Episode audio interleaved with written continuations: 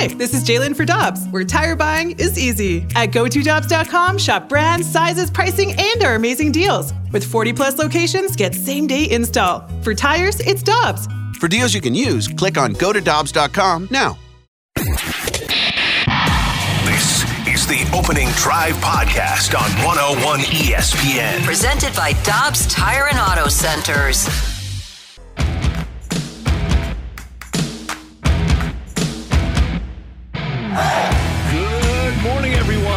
Welcome to the opening drive on 101 ESPN. It's 701. Your time check brought to you by Clarkson Jewelers, an officially licensed Rolex jeweler. That's Kerry Davis. I'm Randy Karraker, and the Cardinals' magic number to clinch the National League Central, Central is a dozen. Cousin, good morning, CD. How you doing? I'm good. How are you, Randy? Good I'm doing morning. well. Last night was great. It was. It was a good game. Good win. Uh, got to see a, uh, an RBI from from our guy, and you know, got to see some some good action. No got doubt. see the the, the, the the career battery record. two things that we will never see again. For those that were at the game, those of you that were watching on Bally Sports, of course, Danny Mack had the call. Two things that you'll never see again. Number one, of course, the 325th start with Adam Wainwright on the mound and Yadier Molina behind the plate. And the other thing you got to see last night, and we'll hear it here in a moment, is RBI number 2,200 for Albert Pujols. Now, RBIs were not officially counted until 1920, so that you got to put a little parentheses since the official stat became a stat in 1920. That's but there's a only, long time. It is, yeah, more than 100 years in my math, right? Indeed. And so Albert is number two all time on the RBI list, and that's pretty good. And and again, since 1920, that's why Babe Ruth isn't on the official major league list.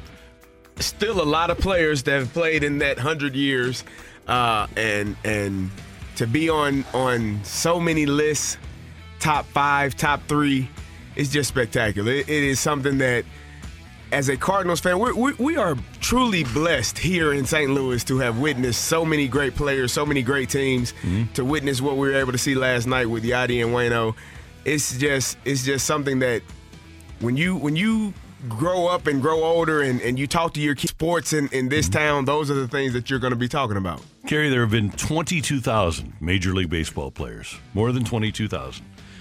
Here's the list Albert Pujols, ninth in hits, fourth in homers, fifth in games, sixth in at bats, sixth in plate appearances, 11th in runs scored, second in runs batted in, second in total bases, third in extra base hits, fifth in doubles, 32nd in walks, second in intentional walks, 11th in times on base, fourth in sacrifice flies, 10th in grand slams, fifth in multi homer games, first in pitchers with a home run against, obviously, uh, and career wins in games played. He's fifth all time, 10th in multi hit games.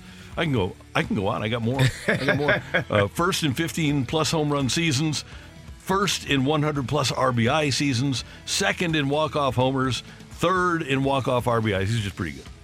Pretty good. Pretty darn good. I think when I hear those numbers, I, the thing that instantly jumps out to me is just the longevity. The ability, I think people don't really understand how hard it is not only just to play that long, but to be that good for that long. To have a career where that expands 20 plus years and you are one of the top players year in and year out. Obviously, you're going to have some some duds and you're going to have some seasons, but a dud for him is is his lowest was 17 home runs, correct? Yeah, right. In a season, that's a dud. And, and, and in some people's lives, that's a a a career. That's a career year. So it's just for me, it's it's awesome to to like I said to be a part of it. Obviously, he left for for a time, and and we don't, but we don't count that, right, Randy? We don't we don't Mm-hmm. No, speak about no, that. we don't- we don't that never even that. happened. No. We we scratched that from the record, and and he's been a Cardinal his entire All life and enti- entire all career. those apply to the Yeah, Cardinals, All those yeah. are Cardinals records. So last night in his first inning of play, Yadier Molina was playing in his 18,224th inning. Adam Wainwright was on the mound as those two made their 325th start together. Yanni with the special helmet. He and Wayno at the top. The number four and 50 on each side is Adam Wainwright and Yadier Molina will make history here tonight. With start number 325. It'll pass Mickey Lolich and Bill Freehan of Detroit nearly 50 years ago. Wainwright on the season, a record of 10 and 9 with an ERA of 3.33. And he's coming off a couple of subpar starts for Wayno and looking trying to bounce back. This duo, in terms of team victories when they start, 212. That also a major league record. There was a Hyundai pitch arsenal. The first batter of the night will be Christian Yelich, and with that pitch, it will be history.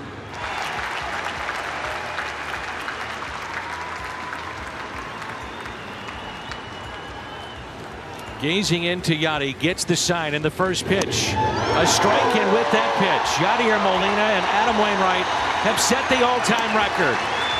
They have made the most starts as battery mates in the history of Major League Baseball, number 325, a number that will never be reached again. Start number 325. And Kerry, that was so cool, but something I didn't think of as everything was unfolding last night, and Adam Wainwright certainly did. He was asked if there was a moment that stands out to him from this game. Uh, well, I mean, one I'll tell you one moment that was really special was when Yelich took the first pitch. I mean, I thought that was just a really classy move, and you could tell he was just gonna um, kind of give that to us, you know. And I uh, thought did it did cross my mind that you know he's a great hitter, got a lot of power. You know, he hits the first ball into the stands. It's like, do I want that ball back? I don't know. You know, it's a first, it's a pretty cool ball, but it's also not very cool. So I, I appreciated him doing that. That was a that was the, the, the moment of the game that I'll think of. But I, I, think more than anything, more than that, I'll remember walking in from the from the bullpen with Yadi and just the crowd going crazy you know, as as professional athletes, we are we are aware of, of what's going on around us and, and the things that are being said. And and Christian Yelich clearly knew what was what that moment meant. Uh, he didn't lift the bat off his shoulder. He, mm-hmm. he he he took the pitch knowing full well what that meant. They were going to toss that ball to the dugout and make sure that it was protected and put away. Uh, and and Wayno understanding that he that Christian understood that moment and he spoke about it. That's, that to me is a mutual respect amongst professional athletes and understanding, hey, this is a great moment for us. Uh, as he said, I, I hope you don't swing and hit this ball out of the park and somebody has to go go find it. Um, but yeah, it, it's just it's it's that moment for for Yadi, for Wayno, um, and even for Christian Yelich to be a part of that. That all of that will be be part of his history as well. So you know, kudos to all involved. It's just it's a cool moment. It's an awesome moment to to be able to see that first pitch strike. He threw it down there, strike, yep, right. and and and to see Yadi toss it in there, it's good for them. So Adam had to traverse some traffic in the first inning, allowed a couple of hits and a walk. Whoa, whoa, whoa! but he got through it. Uh, in the second inning, though, Tyrone Taylor with an RBI hit, uh, sacrifice fly rather, that puts the Brewers up by a score of one to nothing. But Nolan Arenado responded with a homer in the bottom of the second. Later in the second inning, Donnie Baseball is on base. Alec Burleson is on base. And who else is at the plate but Yadi? The pitch to the right-handed batter, a swing and a base hit left field. That scores Donovan. Two to one Cardinals in the second. Burleson stops at second, and Molina breaks an 0 for 8, driving in his 20th run of the year. That's John Rooney on the Cardinal Baseball Network. 2 1 at that point. Newt hit a home run in the fifth inning to make it 3 1. And then in the seventh inning, the Cardinals got on the board again to give them their final score. And here's what happened as they went through that fifth inning. As uh, after Nootbaar hit the home run in the fifth, the Cardinals came through with Albert Pujols in the eighth. On its way, Albert, a line drive into the gap in left center, and that ball is down. O'Neill will score easily. Albert Pujols on his way to second. Four to one, St. Louis and RBI number 2200 for Albert. That that is a that is a remarkable. Uh, top 3 in in Major League history and and it's funny Randy we know that he has the the where he is for the home run chase, but it never it never dawned on me how many RBI he would have and, and how he would be that high or ranked that high. Clearly, if you're hitting home runs, you got a lot of RBIs, right? Mm-hmm. But I, it just didn't dawn on me that he would be top three. And then you you ran down all of those numbers where he's top five, top ten. You know, it, it's I, I, there are not not enough words to describe Albert Pujols and what he has meant to this Cardinals team, to this organization, to this city. Uh, and I'm I'm truly thankful, and as should St. Louis fans, that he came back for this final year to be here to partake in all of the things that that have going on this year. Now we got we got a, we got a couple of more things that mm-hmm. we're chasing. The ultimate goal is still the, the World Series, but but just finishing out this season the way it has been has been very good. And there's definitely a segment of the baseball fan base and the, the front offices that believe that the RBI is an overrated statistic. It's really? a product of luck. But Albert Pujols says his favorite two statistics are runs scored and RBI. He said our objective is to score runs. Indeed. And so I'm, with all due respect to the numbers people, I'm going to go with Albert on this one. I, I will as well. for for all of the numbers that they spew out there, how do they? How do they? know, how is how is RBI one of the things that is is not high on the list of of, of importance? You look at me and tell me how the he- how the heck sacks and tackles have been yeah. so screwed up in, in, in, NFL scoring. It's completely yeah. it's completely blown. And uh, with, with Albert again, all due respect to you numbers people, but Albert's played in 1,651 winning games, which is fifth all time. So. Which is probably how many? 1,651? yeah. More than anyone that is writing those numbers down. So Right. So it's 325 for Adam Wainwright and for Yadier Molina.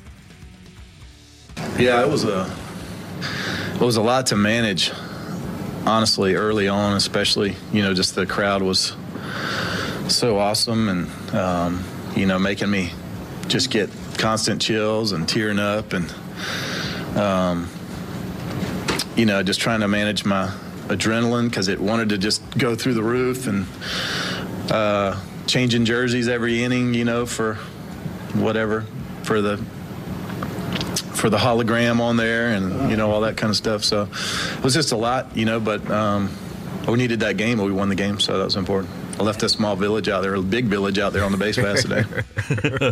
a big village. Yadier Molina, his reaction to 325. Such a great feeling uh, just to reach that, that number and to be part of that um, list and to be on top of that list. Um, it was such a great feeling. And so, Kerry, here we sit. We mentioned right at the top, magic number is 12. So any combination of 12 Cardinal wins and Brewers losses gives the Cardinals the division. But after last night, Mets lost, Braves lost. Cardinals yeah. trail those two teams by four on the loss side. And granted, there are only 18 games to go, but I asked Adam Wainwright if that's kind of a carrot for he and his teammates. It's right there, right? Might as well reach for it that's what we're trying. I mean, that's uh, something we decided a week ago or so. It's started looking at that Mets Braves team, and I don't want to give too much away because I don't want them knowing we're trying to catch them, but uh, they probably know that. Um, that was something we decided as a team that you know the, the worst thing that can happen is we get complacent and get comfortable with this big lead we have. There's an opportunity ahead of us to to reach that carrot that you said that whoever's ahead of us get that number two seed. Um, that's a real thing that could happen. I mean, I've seen this team come back from 10 and a half in September. So, you know, four doesn't sound like a whole lot to me. Might as well keep playing, right? Just keep going. Yeah, you, you got something know. to play for. You you are you're you're comfortable with where you are in the division versus the Brewers, and as he said, that that carrot is still dangling for them to possibly potentially get that number two seed. Which is vital. Mm-hmm.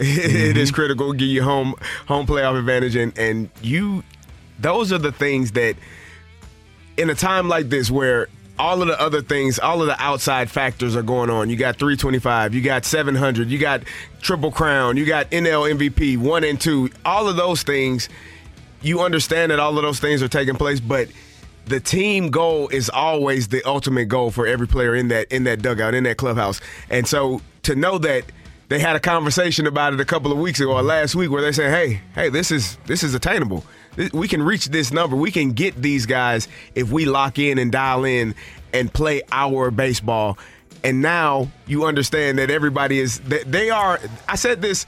I said this maybe maybe a couple of weeks ago when the trade deadline hit and, and you started to see the transition of this team and how they started, you know, ascending in, in the direction they, they did, that was really the start of the playoffs for them. Yeah. That was the time where they understood, okay, we got the Brewers. We can take care of this division. We can solidify that.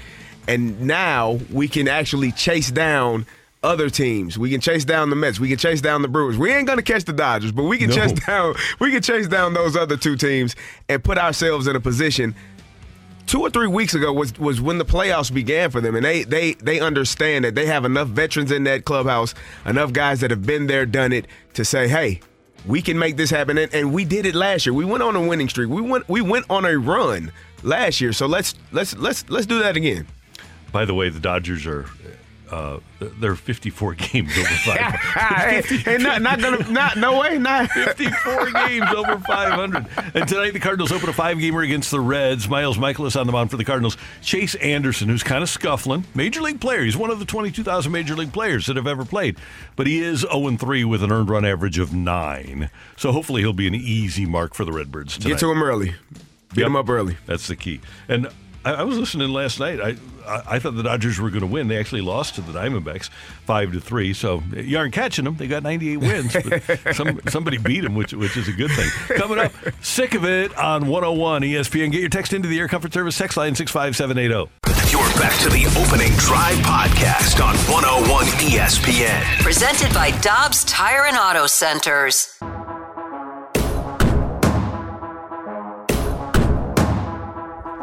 Your text into the Air Comfort Service text line 65780. Time for Sick of It. And Kerry, this is a product of Michelle Smallman. So a couple of years ago, Bradley Beal was scoring 40 points a game, and mm-hmm. his team kept losing. Okay. And so he scores 47 one night, and they lose. And his wife hops on the social media and just tweets, sick of it. And so Michelle thought it was more sick of it. Right. And I was thinking more, it was more sarcastic, sick of it. So uh, that's how this Okay. started. That- I- that's I like that. how we got to sick of it. Uh, Kerry, you know what? Uh, we're talking a lot last couple of days with the Jordan Kyrou contract about the Blues not being able to keep Ryan O'Reilly under Yep. the salary cap. There has to be a mechanism in pro sports to allow the teams to circumvent the salary cap for one player all the time. Mm-hmm. I'm sick of it that teams can't keep their most popular players around because of the salary cap. There needs to be a Larry Bird rule in every sport. Where yeah, where you the the guy that you the person that you want to, to keep around and, and tag him as that. Uh, I don't know. Is that is that is that number off of the, the salary cap? Does Yeah, it not count towards the salary cap? And you can pay him or, or her whatever you choose to pay. Right. Yeah. And, and you could even put a number like take the average NHL salary, whatever Okay. it might be. Okay. And so Ryan O'Reilly, his salary would count what the average salary is. But if you're the Blues, you can pay him anything beyond that. It's your cash, Right. and it's one guy to keep in town. I, I like that idea. I think that it, it does make sense because one thing about uh, teams that have success, when you look at like the, the Golden State Warriors or, or the Yankees, they're generally paying luxury taxes for their players to win championships Mm-hmm. because you got to pay all of them people, and in order to have good players, you got to pay them good money. So it does make sense to to to have something in place where I can pay Jordan Kyrou, I can pay uh, uh, Robert Thomas, but don't leave me out to dry when it's time to pay Ryan O'Reilly because I, I he deserves the money as well. So yeah, I, I agree with that. I, I'm okay with and that. And maybe you could set up put another qualifier in there that the te- the player has to have played with the team for five years. Yes. Been in the city for five or, years. Or I think maybe if that's the player that they drafted. Maybe if it's, if it's a guy that they drafted and, and, and now it's time for him to come up on his, his second contract and we want to get him paid. that spoils my Ryan O'Reilly. Well, argument. yeah, it does, but but I'm just we, well, you know, in business, in in, in discussions and Yeah. negotiations, somebody you you it's a give and take. guy. Yeah, somebody that So, you drafted. Alex and, Pietrangelo. For there the you go. Aaron Judge with the Yankees. There you go. Don't have to pay a tax. You don't have to pay a tax on them. You know what I'm sick of, Randy? I a couple of days ago, Monday Night Football was was we came in on Tuesday and we were talking about Russell. Russell Wilson said, "Oh, I'm good. I'm good. I'm I'm I'm I'm with it. I'm going for it. I'm I'm with the coach. I'm with the coach. I love everything. I love everything." And then the next day. Nathaniel Hackett, head coach, comes out and said, "Yeah, maybe we shouldn't have done that. Maybe I should have done something different." And then Russell comes out and says, "Yeah, I wanted to go for it. I thought we were going for it. I'm sick of them. I, I'm over Already, it already. already. It's week one. I am sick of them. I'm sick of Nathaniel Hackett. I'm sick of Russell Wilson. Man, on to who, whoever you got this weekend. Just play the game. I, I'm sick of that. I don't want to hear no more about it. Russell Wilson used to be a beloved figure in the NFL. He's kind of become a villain now. You know why? You know why?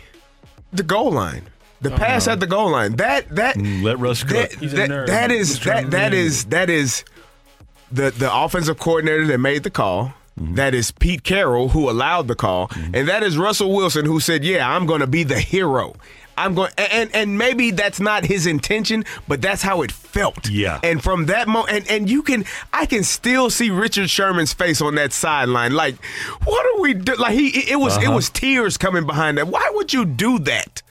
In that moment, you got Marshawn Lynch behind you. Marshawn. Hand him the dang on ball and let him score and let's win two Yeah. Super Bowls. Come on. So yeah, I think that's when he became, and and, and he's not really a villain. But but in certain circles, he is. He, Mm-hmm. Yeah. he he's he's one of those nice guys that you just kind of keep your eye on. You know, you you kind of like the the, the Scooby Doo cartoon where where it's the guy and then you take the mask off and he's the villain. It- that that that might be Russ. And by the way, how different does New England look? They're five and four. Not that that's bad, but five and four is a lot different than six and three in Super Bowls. It is. Yeah. It is, it, it, and that's one less Super Bowl for for Tom, terrific Tom over Yeah, there. right. There's one less. I mean, the Giants did their part. The Eagles did their part. Why, Russ? Seahawks? What are you doing? Come on. We're sick of it. Your text 65780. Matthew Rocchio, what do you got? How can anyone hate Russell Wilson? Mr. Unlimited. Yeah, that's not that's not hateable. That's not hateable at all. I, I got it. That's Michelle just the most Michelle has annoying like she really hates the guy. Now. So she sent me a text yesterday, uh, the, and it, he's just he he's insufferable. He had another video like he had a video. I, love faith family yeah, football and it was doing dancing. The, yeah. I saw That's- that's somebody what it posted. That's what it was. Someone posted, yeah, they're going 0 17. Yeah. Mr. Unlimited. God, he's the worst. Oh. Uh, sick of it. The weather giving us hope that fall will come and the temps will turn the corner, only to be disappointed by low to mid 90s next week. I have no problem with that. Welcome to St. Louis. Uh, maybe Texter is might be your first run at this thing. try try the spring where it's where it's snowing in in in April. Yeah. One thing about St. Louis is we have beautiful falls and beautiful springs for all two or three days that we Yeah. have. And it's either going to be freezing, it's going to be hot. You're going to have to wear a sweatshirt in the morning and, and be in shorts by the afternoon. Who knows? Who can figure this place out? That's a very good point. Sick of reading and hearing that Bill DeWitt and John Mozeliak are not good for the Cardinals. They are simply the best. This has been the best 26 years in Cardinals history. I would argue that under the circumstances, market size, uh, availability of dollars from TV uh, revenue that you generate, the relative to what comes in, that they do as good a job or better than anybody else. I think they do. Relative to their revenues, a better job than the Yankees do. The Dodgers are perfect; they're great, but as good as the Dodgers under the circumstances, because the Dodgers make twice as much, more than twice as much as the Cardinals do. When, when's the last time they didn't make the playoffs or, or, or not make the playoffs, but what was it above 500 or below 500? Last time the Cardinals had a losing season was 2008, I believe. That's, that's a pretty long time. Yeah, no, I guess it's 2007. Yeah, I was gonna Mo has never had a losing season. So what are we complaining about? I mean, what, what, what I, and that texter is clearly saying he's sick of, of people that are complaining. Yeah. And I'm talking to those people as well. What are you complaining about? You, you can't go, go, hey, go root for the Pirates. Yeah. Go root for the Reds. And then when it's 25 people in the stands, then tell me about the GM and the manager and the, and the ownership group. There literally are folks out there, and they'll text in, that expect the Cardinals to win the World Series every single year. Gary, you're you're just you're being ridiculous. The Cardinals Clearly. could have traded for three future Hall of Famers in a five year span uh, instead of just two in a four year span. And frankly, that's not up to snuff in my mind. Two Clearly. in, two and no sorry, two and three years, three and four years. Uh, it's just not up to snuff. I, I want I want three Hall of Famers. I got you. I, I, that, that's that's my mistake. Make a trade. Clearly. Get off the wallet. The wallet. and and by, by the way, let me throw this out there too. When you look, and, and hey, we don't have to blow smoke for the Cardinals, but there is, they, they've had 13 players make their major league debuts. There's no way an organization that wins as much as they do and never picks in the top 10, rarely picks in the teens, they're usually picking in the 20s. There's no way they should have this many good young players. they they do a great job in scouting and, and, and figuring out who can play and who can't.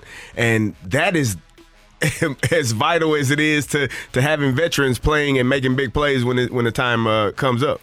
That's Kerry. I'm Randy. Coming up, our friend Greg Amsinger of MLB Network will join us. Greg's going to the Lindenwood game this weekend. Pretty cool. He's next on 101 ESPN.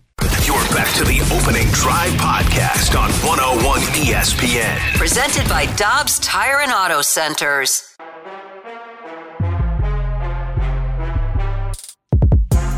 The opening drive, Randy Karraker, Kerry Davis. Good to have you with us. We're efforting Greg Amsinger of MLB Network. CD, the Cardinals have a tradition that they've stuck to mm-hmm. of only retiring the numbers of Hall of Famers. The only non Hall of Famer that the Cardinals have retired the number of is Ken Boyer, who died prematurely. I'm of the belief that whether he makes the Hall of Fame or not, that number 50 of Adam Wainwright should be officially, not unofficially like 51, mm-hmm. but officially retired by the Cardinals. I, I agree. I think he has been one of the, the obviously one of the mainstays here and, and has you got all of these records. He's done all of these great things, World Series champion. You have to. I, I think that that, you know, it's just some things you sometimes you just have to do the right thing Yeah. and, and regardless there's an exception to every rule and, and adam wainwright in this case would be the exception to that rule or, or one of the exceptions ken boyer being the other you just have to do that because he is he is he he is a he is a true st louis cardinal legend and you know it's just fun to watch those guys do what they've done and watch him throughout his career. I, I saw a picture uh, on Twitter yesterday where the Cardinals put up their the Yadi's uh, and and Wayno's rookie picture, and it was I think it was the Cardinals website, the uh, Cardinals Twitter page. It was amazing just to see those two young. You, they have no clue what's coming up ahead of them No. at that age. They don't know. They're just trying to find their way, trying to stick in and stay uh, and, and have a have a a five year career, a ten year career, possibly. But to, to if you would have told those two young men at that time that they would be in this position right now, they probably would. They I don't know what their answer would have been, but I doubt that they would have believed that it was even possible. And they're both inherently super competitive and have maintained a level of high level of competitiveness over the years. But I wonder, and this is a question to ask when their careers are over. I wonder how much of what they're accomplishing now is attributable to the fact that they started their careers with Tony La Russa as their manager. You've played for different Yeah. coaches, and this is a guy that was super competitive, is super competitive, and he, he brought the best out in his players from that standpoint, from the competitive standpoint. Well, you when you play for certain people, when you have certain coaches, certain managers, there is an expectation that you have, and that's why some managers and some coaches are Hall of Famers and others are not. It's not just about the X's and O's. It's not about you know pitch location and and and all of these how to shift the defense. It's about the mindset and and the the mental part of being a coach and allowing your players and how you speak to certain people. You can't talk to each player the same way. You can't talk to, to, to one guy one way uh, and another guy in the same way because you have to understand how what makes that person tick. So playing for Tony obviously allowed those two to understand it's going to be hard. It's going to be hard work because to me, Tony La Russa is a hard nosed, grinded out type of manager and, and and has a demand and this is what you're going to do and this is how you're going to do it. So to have that as a young player and understand that the work ethic that you need in order to be able to sustain in this league or any league, uh, I think that definitely helped them in their career early on. And here's where I am with Wayno. I'm not saying retire the number now. I'm saying that it should never be worn again. But when he goes into the Cardinal Hall of Fame in three years, allow him to to have the number retired, along with, by the way, Albert and Yadi, and those numbers never will be worn again. But I think we can fairly extrapolate that Adam Wainwright, who missed 2011 with Tommy John surgery, missed 2000, most of 2015, only made seven starts because of the torn Achilles. And then in 2018, kind of thought he was done, Yeah. made only eight starts, and then made only 10 in the COVID season. That's essentially four seasons lost Right. for Adam Wainwright. If he's able to pitch three of those four, and I, I, again, I'm extrapolating, but he's an easy Hall of Famer. Mm-hmm. I- If if the injury bug doesn't jump Right. up and bite him, Right, I- and that's part of it. I mean, sometimes injuries do take place, but I, what I what I appreciate most about Wayno is his ability to bounce back. You have, you know, injuries that, that Tommy John, where some pitchers don't come back and, and are able to do the things that he's done. An Achilles tear, batting coming out of the batter's box. That eh, for a pitcher specifically, trying to push off or, or land, it's it's Yeah, that is the right. difficult thing. So to be able to bounce back from those injuries speaks highly of, of who he is and, and his work ethic because there are times, especially after an injury, where your body is not responding the way that you are accustomed to doing for, for accustomed to it responding, and you have doubts. You have th- times where I'm sure he had times where he's like, ah, this might be it. It might be over. I might not be able to make it back. But you have the mental fortitude to continue to push through and not give up and and not let those uh, that adversity deter you from from going forward and, and becoming continuing to become the great player that you are. And this is I literally was thinking about this last night because this is going to be a long-term partnership with uh, with us here on 101 ESPN. 2028, we're in Cooperstown with the rest of St. Louis for Yadi and Albert. Let's do it. I'm ready. That's. Can you imagine what that day is going to be That's like? going to be amazing. That's going to be. I mean, just to I, we because we've watched them. We've seen their entire careers. We were we were able to see the beginning and the end, and and for for Yadi to see the entirety, see it in its entirety.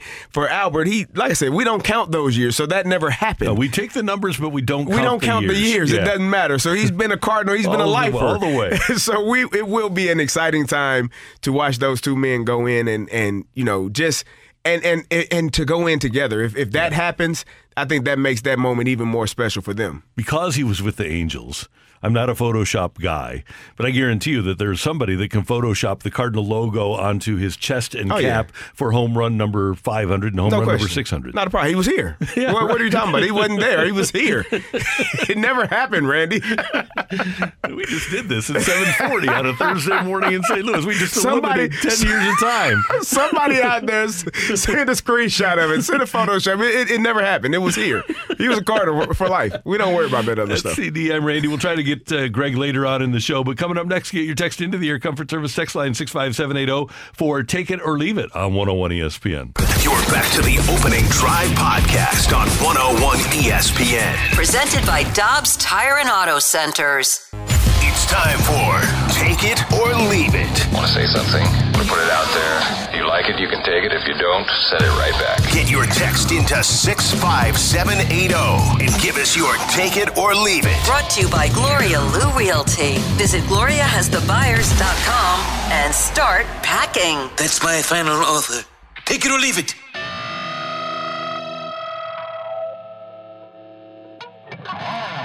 Get your text into the Air Comfort Service text line 65780. Kerry, Randy, and Matthew. And CD, as detailed by ESPN.com last year, Suns owner Robert Sarver is a bad guy. He's a scoundrel. He is hateful and hateable. And the league, after their investigation, suspended Robert Sarver for a year and fined him $10 million. LeBron James took to Twitter yesterday to write, read through the Sarver stories a few times now. I got to be honest, our league definitely got this wrong. I don't need to explain why. Y'all read the stories and decide for yourself. I said it before and I'm going to say it again. There's no place in this league for that kind of behavior.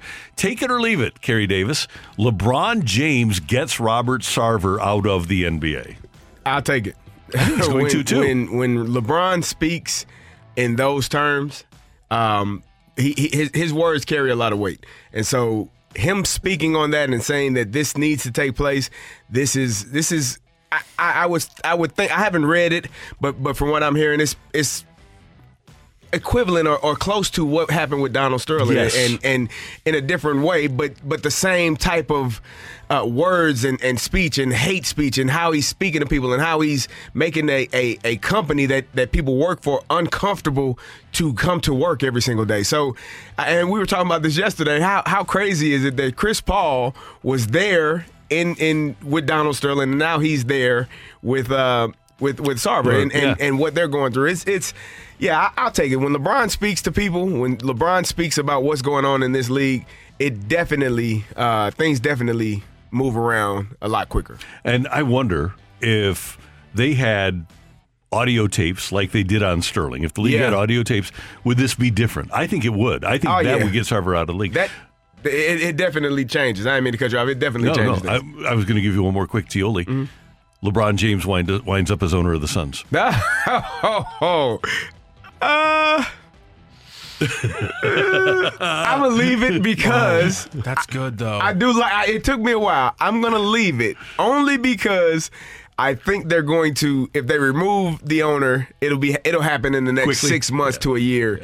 And uh, I don't think LeBron is in preparation for for purchasing a team at this point. Can I say it would be so terrible for the NBA if they get the two greatest players ever in their league and they're owning teams in Charlotte and Phoenix. Yeah. Now, no, no offense to Charlotte and Phoenix, great cities. Phoenix is booming as a metropolitan area. Yeah. But when I think of prestige, you know, towns and teams in NBA history, where maybe you'd want Michael Jordan and LeBron James continually associated with them, I just Phoenix? I don't think the Charlotte Hornets and the Phoenix Suns. That's all I'm saying. Phoenix had a pretty good team the last couple years, though. They have now, but it's not a prestige. And they had some good teams with they, no, but they they have an opportunity to to, to turn it around. Charlotte, Yep. whew, The I, don't, I don't know. Yeah, the football Cardinals left St. Louis after the 1987 NFL season. At that point, St. Louis was the number 17 market, and Phoenix was number 22. Hmm. Now, St. Louis is number 22, and Phoenix is the number 10 market. Well, there you go. They have so many darn people. It's Yeah. one. Of, it's just like Denver, where they, it's gotten too big for like what they plan, and the, the traffic is terrible. It's Yeah. but yeah. So we were talking about this like a couple of segments ago, and, and you you brought this to my attention. Uh, September 23rd, the Cardinals play at Los Angeles, and the game is on Apple TV. And you said if if, if Albert is at 6.99. I take it or leave it. St. Louis fans are going to be. It's going to be like a horror movie where you'll see people foaming at the mouth and pulling on their face. And what are we doing? Why can't we see? Uh, It's going to be terrible. I'll take it. He's at six ninety nine on that day. Unbelievable. So Oh. it's a game in LA. Can you imagine? And what does baseball do? I, you can't really go to Apple and say, "We know you're paying us all this money, but we need more viewers. We can't have a streaming service for this." You can't do that. You, you you cannot. And and do you know who's pitching? Who they have pitching that day? I don't know. Andrew. Andrew Heaney. Okay. He he's he's he's a lefty. Yeah. yeah. He's a, he. Yeah, he's- Albert Albert should be in the He- starting he's lineup. the guy, former Albert teammate. He he should be in the starting Yeah, lineup. Albert right? knows him as well as anybody. It's gonna be a gonna be a tough oh, one Oh, for for. I, let, let's hope and Let- pray that he gets to seven hundred. Yeah, prior before to then. that. Absolutely. All right. Your text 65780, Matthew Rocchio, what do you got? Take it or leave it. Adam Wainwright will be in the Hall of Fame because the standards of excellence for starting pitcher going forward won't approach the standards of the past. Starting pitcher just hasn't. Just starting pitching has just changed too much. I'm going to leave that. And I do believe that if it wasn't for the injuries, that Albert would be a Hall of Famer. I just think at this time, if you look at the his career, I, I don't think that he's one of the guys. Even though a lot of his numbers do match up, I think he's borderline. And, Bueno, and, and I yeah. think the way the voters work now, they're more inclined to vote uh, to not vote for a guy to come in if he's borderline than vote him in. Yeah, Wayno is is as you said. He he's had he not had those um, those injury see injured those seasons where he was injured. Um, you get more starts, you get more wins, more opportunities for for potential Cy Young uh, awards, and I, I'm going to lean with you on this one, Randy. I, I'll I'll leave it because it, it it's going to be too close, and I don't know that he has just what enough of what they're looking for. Obviously, he's a Cardinals Hall of Famer, Yeah. and he's done a great job here, and, and and we want him to be in the Hall of Fame. But you know, just looking at the numbers, it's possible that he he wouldn't make it in. And by the way, I don't think Madison Bumgar- Bumgarner, maybe the best postseason pitcher of all time, I don't think he's going to be a Hall of Famer either, although he's a few years younger. He's only 33 years old. I think the only real, absolute, dead solid locks among starting pitchers from this era are Verlander, Kershaw, and Scherzer. And mm-hmm. DeGrom is 34, has a chance. Zack Greinke should make it, mm-hmm. but because of his lack of postseason pedigree, I, I think that he's borderline. I, I would think that he'll probably make it, but I, I really think the only absolute locks are Verlander, Kershaw, and Scherzer among starting pitchers. Take it or leave it. Yadi won't get in the Hall of Fame on his first ballot. Non STL writers won't want to vote two STL players on the same one. I'm going to leave that. Yeah, there were some talks a couple of years ago where they were saying Yadi was not even may not even make it to the Hall of Fame, which I thought was Yeah, was ridiculous. madness from from and- maybe me being a homer, you you look at it in a different light. But I, I think just what he's done throughout his entire career, there is no way uh, he is not a Hall of Famer. And I, I think he's. It depends on. It obviously depends on who else is on the ballot that year or who's up for it. Um, and we don't know that right now. But I think. As, as it plays out right now, I definitely think he would be. Yeah, I wonder who is going to, who else among Hall of Famers. Maybe Zack Greinke retires after this year. I think Kershaw sticks around. I know Scherzer sticks around. Verlander's, I think that's already been announced, is going to keep pitching. Cabrera's going to keep playing after this year. So I don't think that that will be a big Right. issue. And if I'm not mistaken, and I'll, I'll double check here, I think Glavine and Maddux went in at the same time. Okay. Being from the same team. So I, I'm I'm not really concerned about that. That's fair. Um, take it or leave it. Hall of Fame voters think the numbers get better the longer you've been retired. I'm sorry, sorry, sorry. I, I No, that's true. that. They do. Yeah, Yeah. Hall of Fame voters think your numbers get better the longer you've been retired. That was correct. You, you take a closer second. look. That's what's happening with Scott Rolen. That Yeah. happened absolutely with Tim Raines. Yeah, they, they look at it more closely and you get more information because the numbers change. You, you have access to different kinds of numbers. And yeah, that, that definitely happens. and you get to compare it to to what's going on now and realize, oh, wow, that that actually was Mm-hmm. really good. I, I guess we we missed that or we didn't pay close enough ten- attention to that, and and now we're going to look at it again and and. The longer you look at something, obviously, it's going to get better for him. So I think it. I, I agree with that text. I, I take that. A great example of that would be uh, Ted Simmons, who said in his Great uh, his speech, uh, the nerd. The I got to thank the nerds Yeah. because it was the defensive metrics that people started going back in time and analyzing those numbers and saying Ted Simmons was an incredible defensive catcher. Right. And you look at his offensive numbers, you got to put this guy in. He, he said it in his speech. I got to thank the nerds for getting me here. Take it or leave it. Randy's Dolphins are going to get slaughtered this weekend. Who do we got? We're who, winning. who do you who do you who do you have? You got Baltimore. Baltimore. Okay, I don't love Baltimore. it. I don't. I I don't don't. I don't. I I don't don't love this. it. Don't love this matchup. I don't love it. Uh, you know what? It's so early in the season, and, and and the Ravens cornerbacks haven't gotten hurt yet. Well, th- th- there's that. I, I think I think they're gonna have a have an issue this weekend Yeah, I think in, in Baltimore. I think it's gonna be a tough task. It's a problem. Um, Lamar Jackson is is gonna be a man with a plan, trying to uh, trying to accomplish some things and get some money in his Yeah. pocket that he is definitely owed. Um, so yeah, I think I think the Dolphins may may take an L this weekend. Yeah, It's my kinda- opinion. That's gonna. Yeah, that one's not gonna go well. And for hey, neither we're, we're also a Steelers show now. Yes. and we don't want the Ravens to win. We do not. We do not. We want the Steelers to win the division, Oh. and, and we have a, a task against uh, New England, which I think should be a win as well. Kerry, I don't wear this hoodie for no reason. I'm Oh sorry. I'm my sorry, God, buddy. that I'm is sorry, buddy. the purple. I'm the, sorry, the stench buddy. of purple is I'm in sorry, here. buddy. Yeah, yeah, I'm sorry. I sorry. love me some Ravens. Take it or leave it. we all no, can't be. We all can't be good guys. Rock, that's okay. Take it or leave it. There is no room for Carlson in the starting lineup once the playoffs start. I'm going to leave that. They still like Dylan Carlson. They want him to get healthy. They want to get him into games, and he's a talented player. And there will be, at some point in the playoffs, a spot for Dylan Carlson. Whether it's as the regular center fielder, I don't know, but there will be a spot for him. who who who right now? Who is your your your starting outfield? Who if Carlson is healthy and and ready to roll? I, am still playing him in, center field, and I'm going to go Okay. with O'Neill in left, and I think I'm still going to go with Newt in right. Uh, that's what I, I think. Newt has has earned the right to to Yeah. be out there every day, and uh, Dylan Carlson, if he's ready to roll, we can we can do that. Yeah, and if you have Donnie Baseball available as a utility guy in the playoffs, you can play him at second. You, you have Gorman, you you can play either at second or uh, as a DH.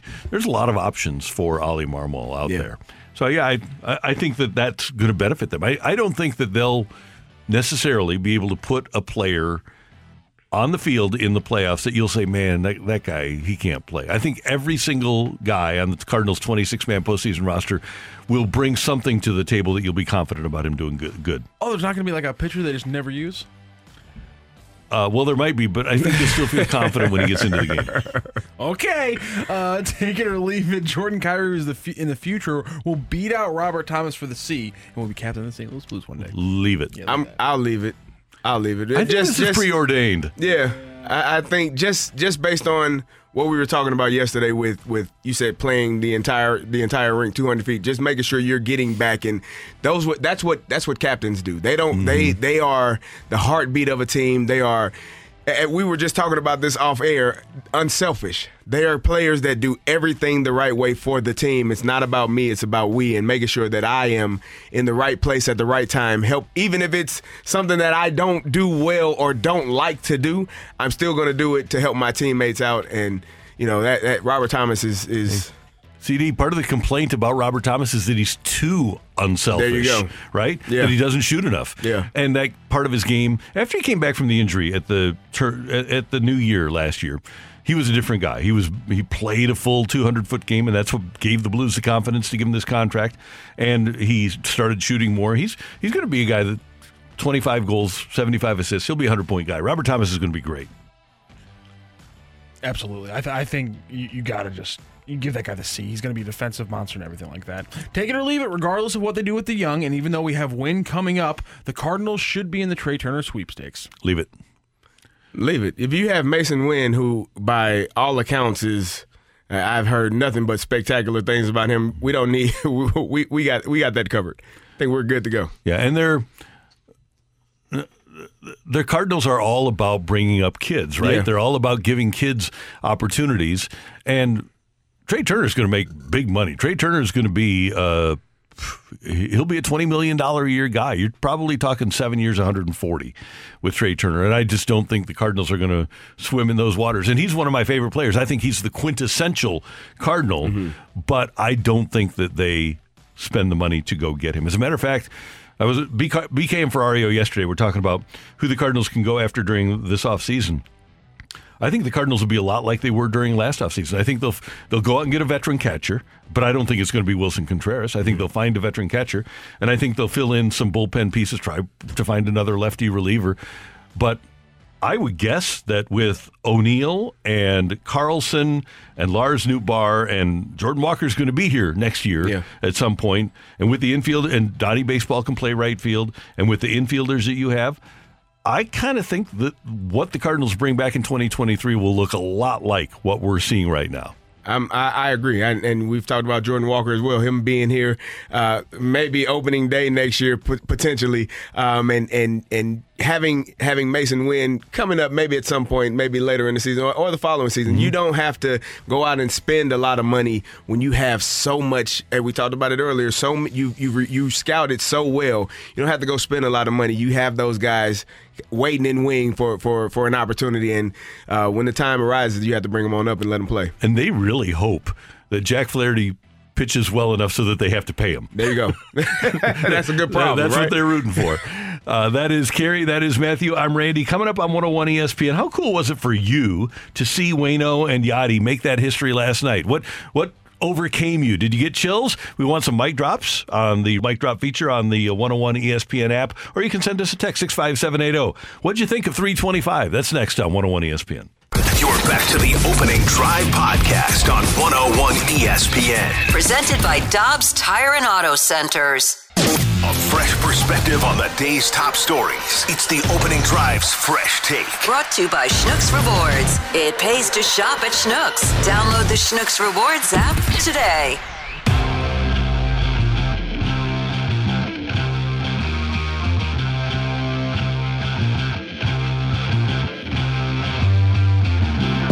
Kerry and Randy on 101 ESPN. It's 807. Your time check brought to you by Clarkson Jewelers, an officially licensed Rolex jeweler.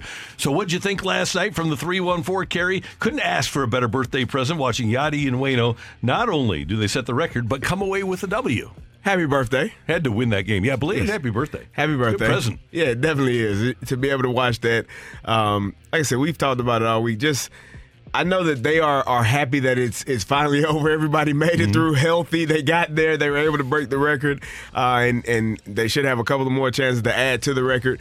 But just just the the the how amazing it is for them to be able to do that. Um, for it to be at home, for for St. Louis to be able to witness that, you know, whether it be at Busch Stadium on TV, um, you know, just it, there aren't enough words to describe that moment and what it means for the history of baseball, and what it means for the history of Cardinals, and and for those two. So we, we want to get your feels with the mic drop feature on the 101 ESPN app. Here's another text from the 417. For me, for me, just to think of the history of the game, how long it's been around, and to think that we witness history, and it's probably not going to get touched again. It's just special. The way they handled everything, the way they handled the game and their business, they're the epitome of the Cardinal way. Yeah, I I think that part is the the most interesting thing. I it, it Wayno said it himself. It's not going to be broken because mm-hmm. for for two players, let alone one. I, I, I this is the part that that gets me as a professional athlete. I, I played. I started in 2004. All right, that was my rookie mm-hmm. year. I've been done playing for 10 years. Those guys have been doing this for that long plus more and and there are not there is not an opportunity for one person, let alone two people, to stay in the same organization, to stay healthy, to to play at that higher level where you continue to get those starts and those opportunities. Those three factors are are are the main reason why you will not see this happen ever again. So, with you saying that, because I was going to ask you that very question, I want you to react to this text from the 636. I respect and admire both of them, but a record you achieve by walking onto the field is not a huge record for me. you walk onto that field every day and let me know that because as I, especially a as a catcher to crouch crouch down in that position for 8 9 innings every day or or you know it pretty every day you get a day off here and there but for a catcher to do that to he, he Yadi got a foul ball off of his shoulder yesterday, and I'm just like, man, do you understand? It it it made me think of all of the foul balls, the tip foul balls, the, how many times he's been hit, and whether it be in the face mask or, or off a, a, a part of body that is unprotected, a hand, a thigh, a, a toe, a foot there are the, the, the gear only protects so much. He got hit in us in another place a few years back Yeah. that, that really sent Yeah. him put him down for a Ball while. one. and two. like, hey, so to to to walk onto the field, as I said, the longevity to to not have to have all of those injuries and be able to walk on the, that is the the achievement.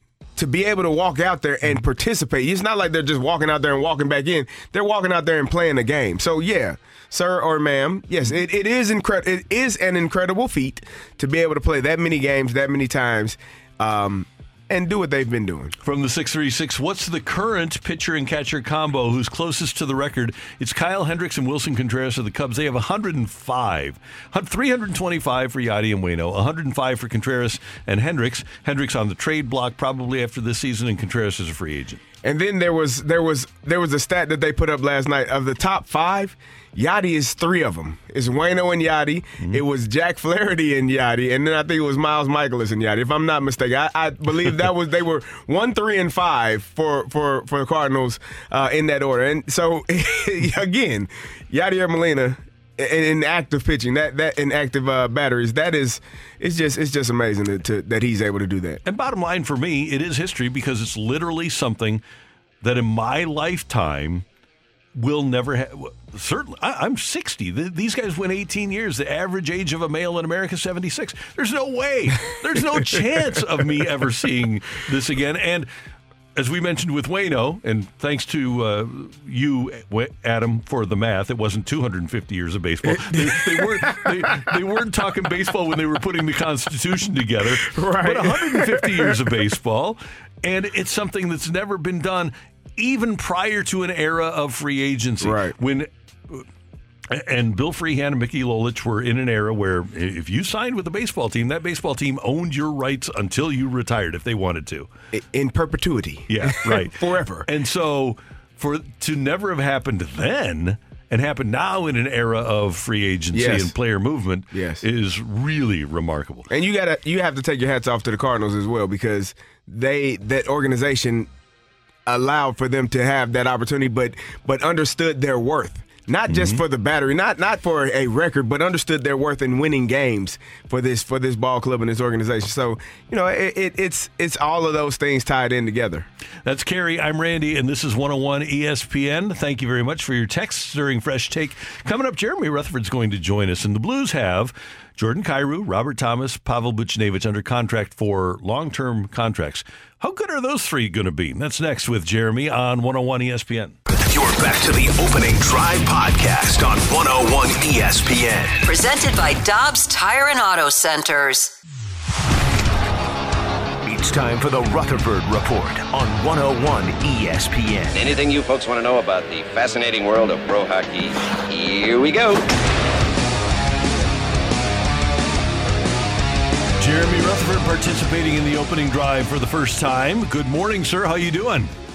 Good morning. It's great to be on your guys' show for that first time. Well, we're thrilled to have you, and we're looking forward to the season training camp getting underway. Before we know it, we'll have a game. We're nine days away, I believe, from our first preseason game. Jr. And as everybody knows, Jordan Kyrou signed the eight-year contract with the Blues, and you have a piece up at the Athletic about the the contract negotiations. Yeah, it was really interesting to uh, kind of go behind the scenes a little bit with Doug Armstrong and also the agents for the two, Craig Oster for uh, Robert Thomas. And then you have uh, Dave Gagner. Randy, remember the former Mm-hmm. NHL player? Dave Gagner is the agent for Jordan Kyrou, and they just kind of took me through it. And you go back to uh, the Robert Thomas negotiations. He said Doug Armstrong gave them a heads up. Hey, we're going to be wanting to talk with you about this this summer. Uh, Craig Oster, the agent, said that gave him and Robert Thomas some time to sit down and kind of map out what they were hoping to get in the negotiations. They get that deal done, of course, and then uh, kind of August is a quiet month. But uh, Kyrou and the Blues got the talks going again recently. Kyrou's agents came to town last week, sat down with Craig Arm, uh, with Gray, uh, with uh, Doug Armstrong and Ryan Miller, and uh, gave a presentation to the Blues. Hey, this is what we're hoping for. You know, Doug Armstrong calling that very uh, professional. The way they were able to come in and express what they wanted to see, and they hammered it out. They got it done, and and so uh, kind of cool look behind the scenes at how these negotiations take place. You always see um, that the deal's done, and it's a monster deal, and it makes the headlines. Uh, but here's a, a look at uh, how these two sides came together on both deals. Hey Jr. Obviously, great news for those two players, and and we know that in sports, anytime people start getting paid, there are some people that are left out. What is the, what do these uh, signings mean for Ryan O'Reilly going into next season? Yeah, how about that? They actually had to have a uh, like a board meeting last week, and they brought in Tom Stillman, which they often do on on a lot of these contracts, if not all of them. And uh, I talked to Tom Stillman yesterday, and he said, "Oh, a mere 130 million dollars for these two guys. Uh, so that's a lot of money they're going to shell out for the next nine years." You know, for uh, Jordan Kyrou and Robert Thomas. What does it mean for everybody else? Doug Armstrong was asked that question yesterday, and you know he covered all his bases. He said, "Look, we've got guys like uh, Ryan O'Reilly, Vladimir Tarasenko. He even mentioned Ivan Barbashev, who are going to be up for contracts, but you know there's just not going to be enough money to go around. You're talking about 16 million dollars." And they only have about 13 players under contract for next year, so uh, they're going to have to bring a lot of bodies in to fill that roster. Uh, there's going to be some turnover next year, and there's not going to be a lot of money to do it with. What does it mean for Ryan O'Reilly? I believe that they're they'll find a way to work out a deal with Ryan O'Reilly, still a big part of this team, obviously the captain. I can't see a way where they can keep uh, Vladimir Tarasenko with his production. You know, he's still going to be in that neighborhood of you know seven million dollars, I believe, even at, at his age. And I think with uh, Ivan Barbashev, he's probably going to price himself out. So I expect a lot of turnover. And, and the Blues have made their bed with these two big young stars that they're going to pay. So not much money for everyone else. JR, over the last decade and a half, the Blues have had multiple cores, multiple nucleuses. We can go back to the Oshie, Berglund, Backes group, and then you moved into the, the Tarasenko with Backes and added Petro to that group. And everybody knows it. But the new group is going to be Thomas, Buchnevich, and Kyrou, right? Those were your, your number two, three, and four scorers last year. Yeah, definitely up front. And Randy, you've heard me say this before that Doug Armstrong's done a great job over the years of building that sub core, you know, while the main core is in charge. And he's done it again with this group. You saw that team uh, last year and and even this year, you know, it's going to be Tarasenko, it's going to be O'Reilly. But in the meantime, you know, I tweeted it yesterday. They trade Brian Elliott to the Calgary Flame uh, to the Calgary Flames. They get a draft pick in 2016. They use that second round pick on Jordan Kyrou. They've been grooming him for the past couple of years. He has a great season last year, becomes part of that core. Same with Robert Thomas. You draft him. So those guys are developing while the older veteran guys are leading the team. And now what you're seeing is another transition. You know, it could be Tarasenko who's gone next year. Eventually, Ryan O'Reilly will be gone. But you're right, nine nine more years of Kyrou, Thomas, and Buchnevich. Three years left. And you know what I like about that core, Randy? When you mention those names, is three totally different type of players. Thomas, the passer, he can set up everybody. Kyrou with the speed, he's got the shot. Doug Armstrong refers to it as that one shot offense. And then Buchnevich, he's got that physicality, he's got that edge. So even though he doesn't have that term that a Kyrou and a uh, Thomas have, have definitely he's a part of that core and a different type of uh, style that he brings to the game. Kyrou, 27 goals, 75 points in 74 games last year. If he plays 76 games a year for the next eight years, and he's a he averaged seven more than a point a game, 78, 79 points for 76 games a year.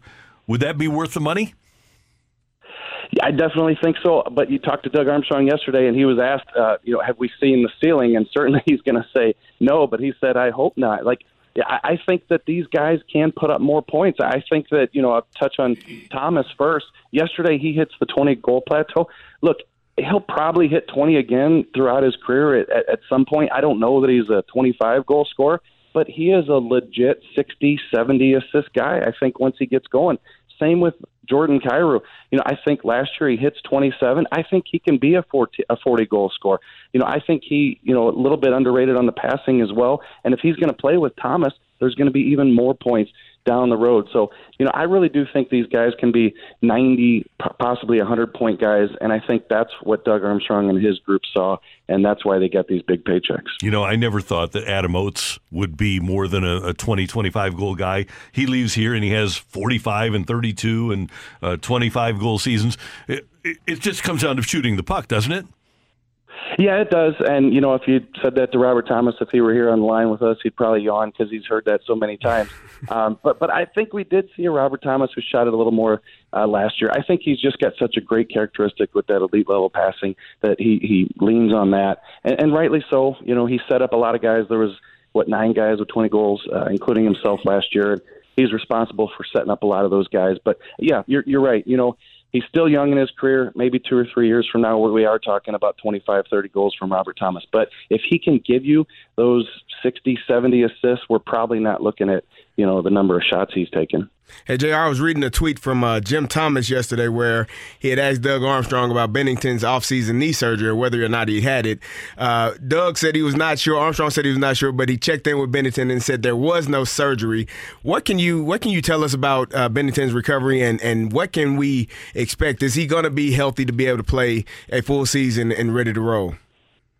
Yeah, yeah, he looks good, and uh, we'll have a chance to talk to him in the next couple days and see how his off season uh, went. But I'll tell you a quick story is I was interviewing, not to name drop here, but uh, Patrick Roy a couple days ago for a story I'm working on. Uh, Patrick Roy is the coach of one of the Blues prospects, Zach Bolduc, up in Quebec. And so I, I had Patrick uh, for an interview, and he said he thinks the Blues beat Colorado if Jordan Binnington stays healthy. Here's one of the best goalies, if not the best goalie in the history of the league. And he believes that uh, Binnington meant that much to the Blues last year. You know, there's still some some skeptics, and I, and I totally understand. Uh, but he was playing really well in the playoffs, and so you know, I asked the question the other day, in my ten questions facing the Blues is, you know, just what's going on uh, with uh, Jordan Binnington? Will he be the guy that we saw in the playoffs? Will he be the guy that we saw in the regular season last year? I got to believe that he's grown from what happened to him last year. It probably humbled him a lot, and he was able to go reset in the off season. He's going to come back you know, I don't want to say it's a good thing that he doesn't have the competition of a Ville Husso because it's not a good thing. You know, the Blues uh, goaltending, you know, probably drops off a little bit. You lose a Ville Husso, but this is going to give Jordan Binnington the opportunity to come into camp and and just reestablish himself, Kerry, as that guy. And you know, I, I believe he can. I really do. You know, you step out on a limb here, but I believe he can do it. You better. he has to, right? yeah, no doubt about it. Hey, Jr. One other thing is the Blues. Uh, get going here. It seems like this is going to be one of those years where there's going to be really fun competition to watch. It'll be interesting to watch and see where Neighbours winds up on the hierarchy of, of the Blues lines. Uh, I think he looks like a top nine forward, but ordinarily the Blues over the last half dozen or more years have gone into a season with us having a pretty good idea of who the fourth liners are going to be. I don't think I have any idea who the fourth liners are going to be that make this team. Yeah, it's it's it's interesting. I think you know I've written this that uh, it looks like Doug Armstrong just was like Oprah and said, "Here's seven hundred fifty thousand dollars. You come in and try out for our fourth line. Here's seven hundred fifty thousand, and he's done that with uh, three or four guys. And so you know Nathan Walker comes in. What what do we got? Uh, Nadub, Nadub, right, Randy? Yep, Nadub, and, and then you have uh, Noel Acciari comes in, and and uh, then I think you have a guy you know, Klim Kostin is he a potential guy for that fourth line?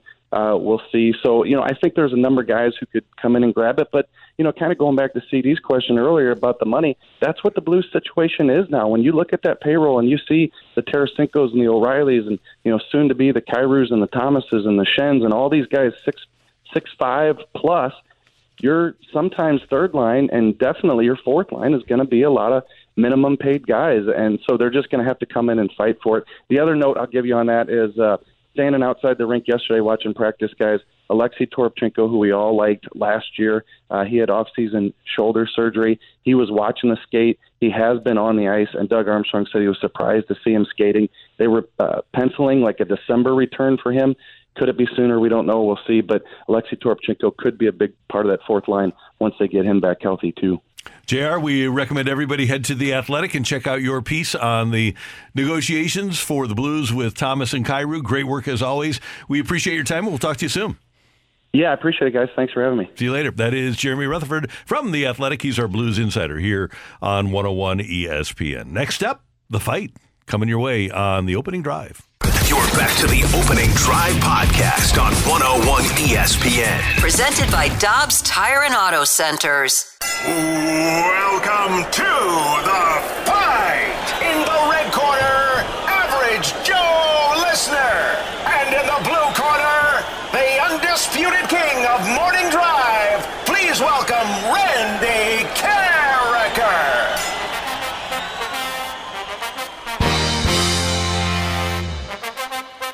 Welcome into the fight. It is Kerry Davis, joined by Matthew Rocchio, and we have Mr. Randy Karraker out roaming the hallways looking for some uh, energy boost to get ready for this fight.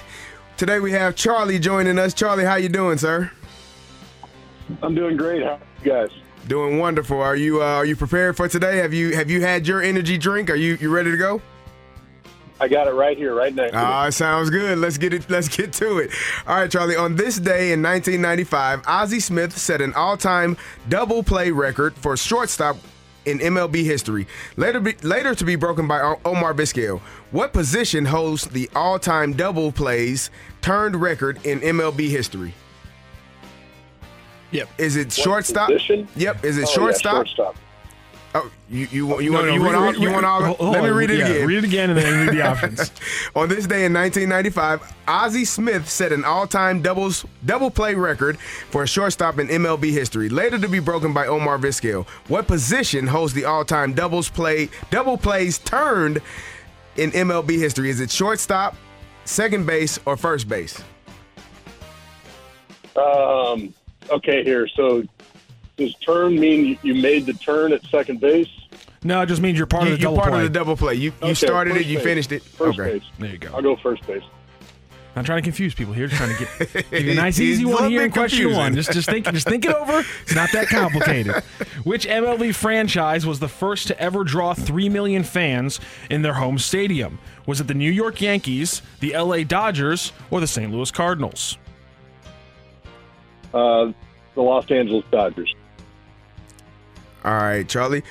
On this day in 1969, Steve Carlton fanned a record at the time 19 batters. Which NL team did he do it against? Was it the San Francisco Giants, the Atlanta Braves, or the New York Mets?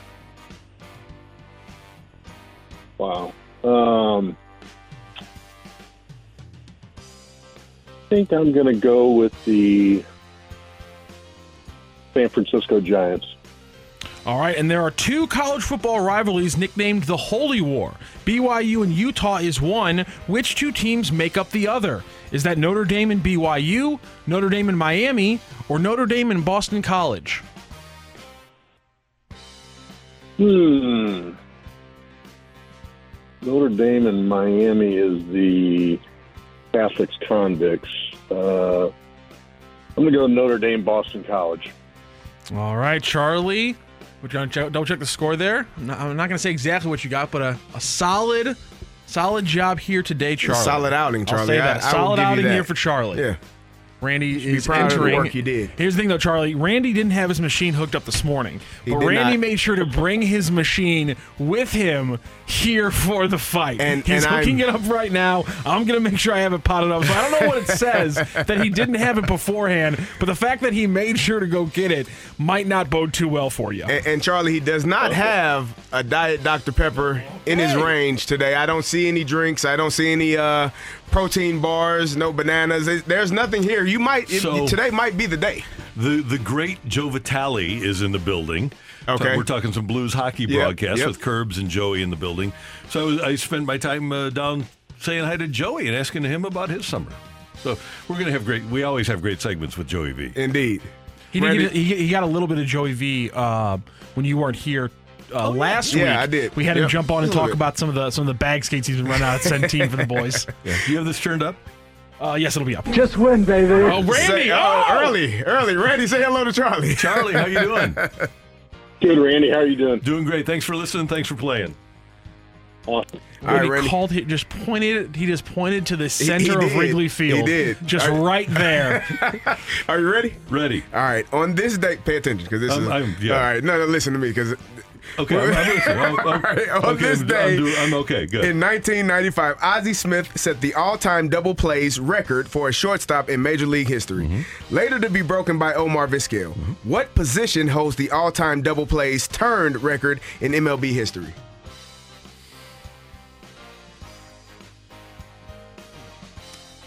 It would seem like because you have 643, 543.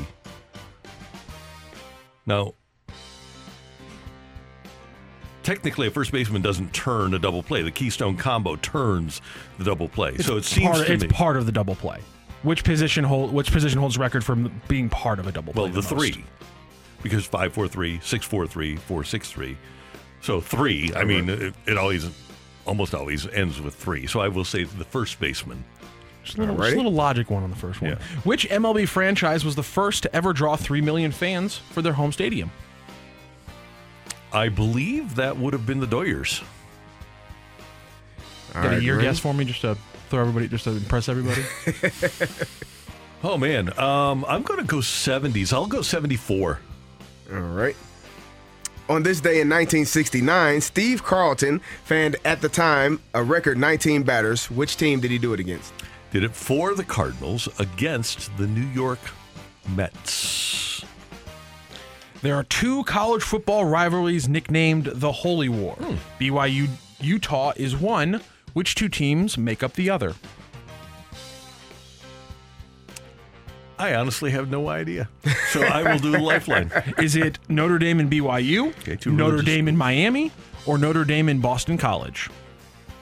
Okay, so I'm going to throw out Notre Dame and Miami because I know that's convict, convicts versus criminals, right? Convicts versus Catholics. Catholics. Yep. Well, yeah, that's right. Catholics, Convicts- convicts versus criminals. Convicts versus Catholics. Just a So daily thing. convicts aren't a, like a holy thing. So BC or BYU versus Notre Dame, right? BYU is very religious.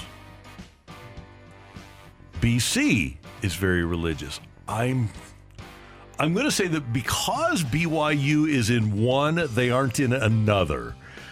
So I'm going to use the process of elimination here and go with Notre Dame and the Boston College Eagles, who come, by the way, from a very Catholic, holy place in Boston, Mass. I like how you said process.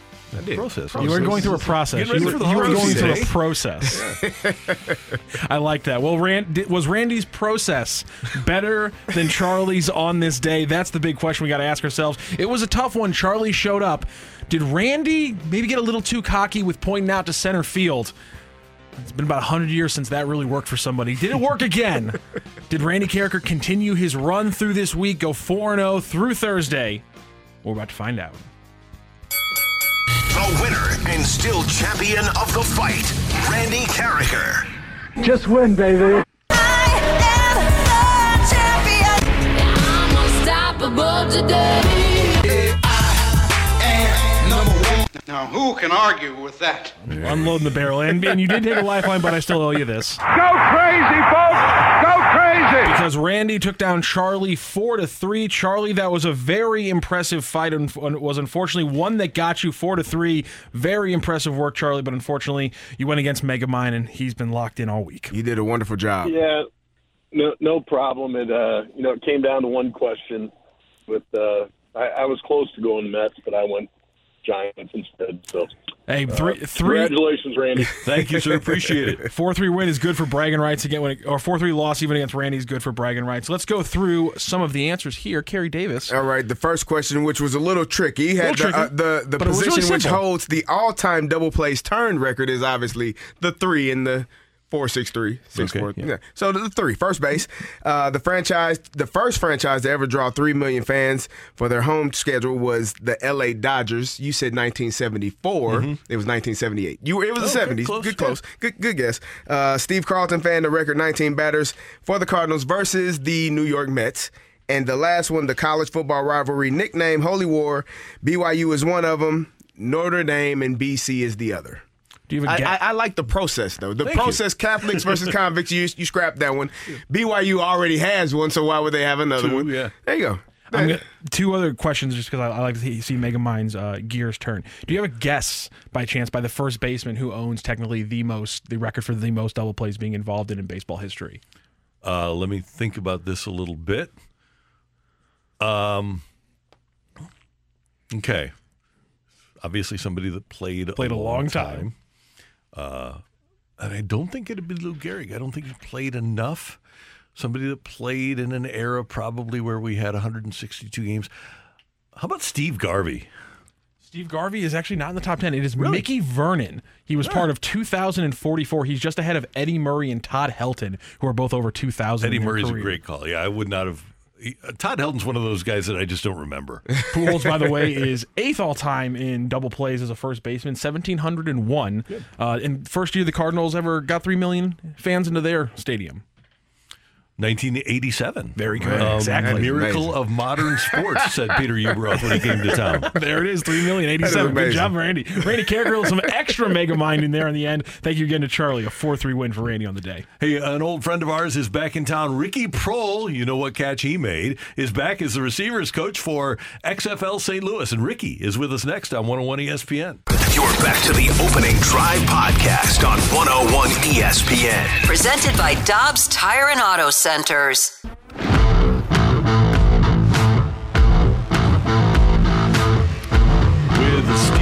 Super Bowl champion Kerry Davis, I'm Randy Karraker. It's great to have you with us on the opening drive.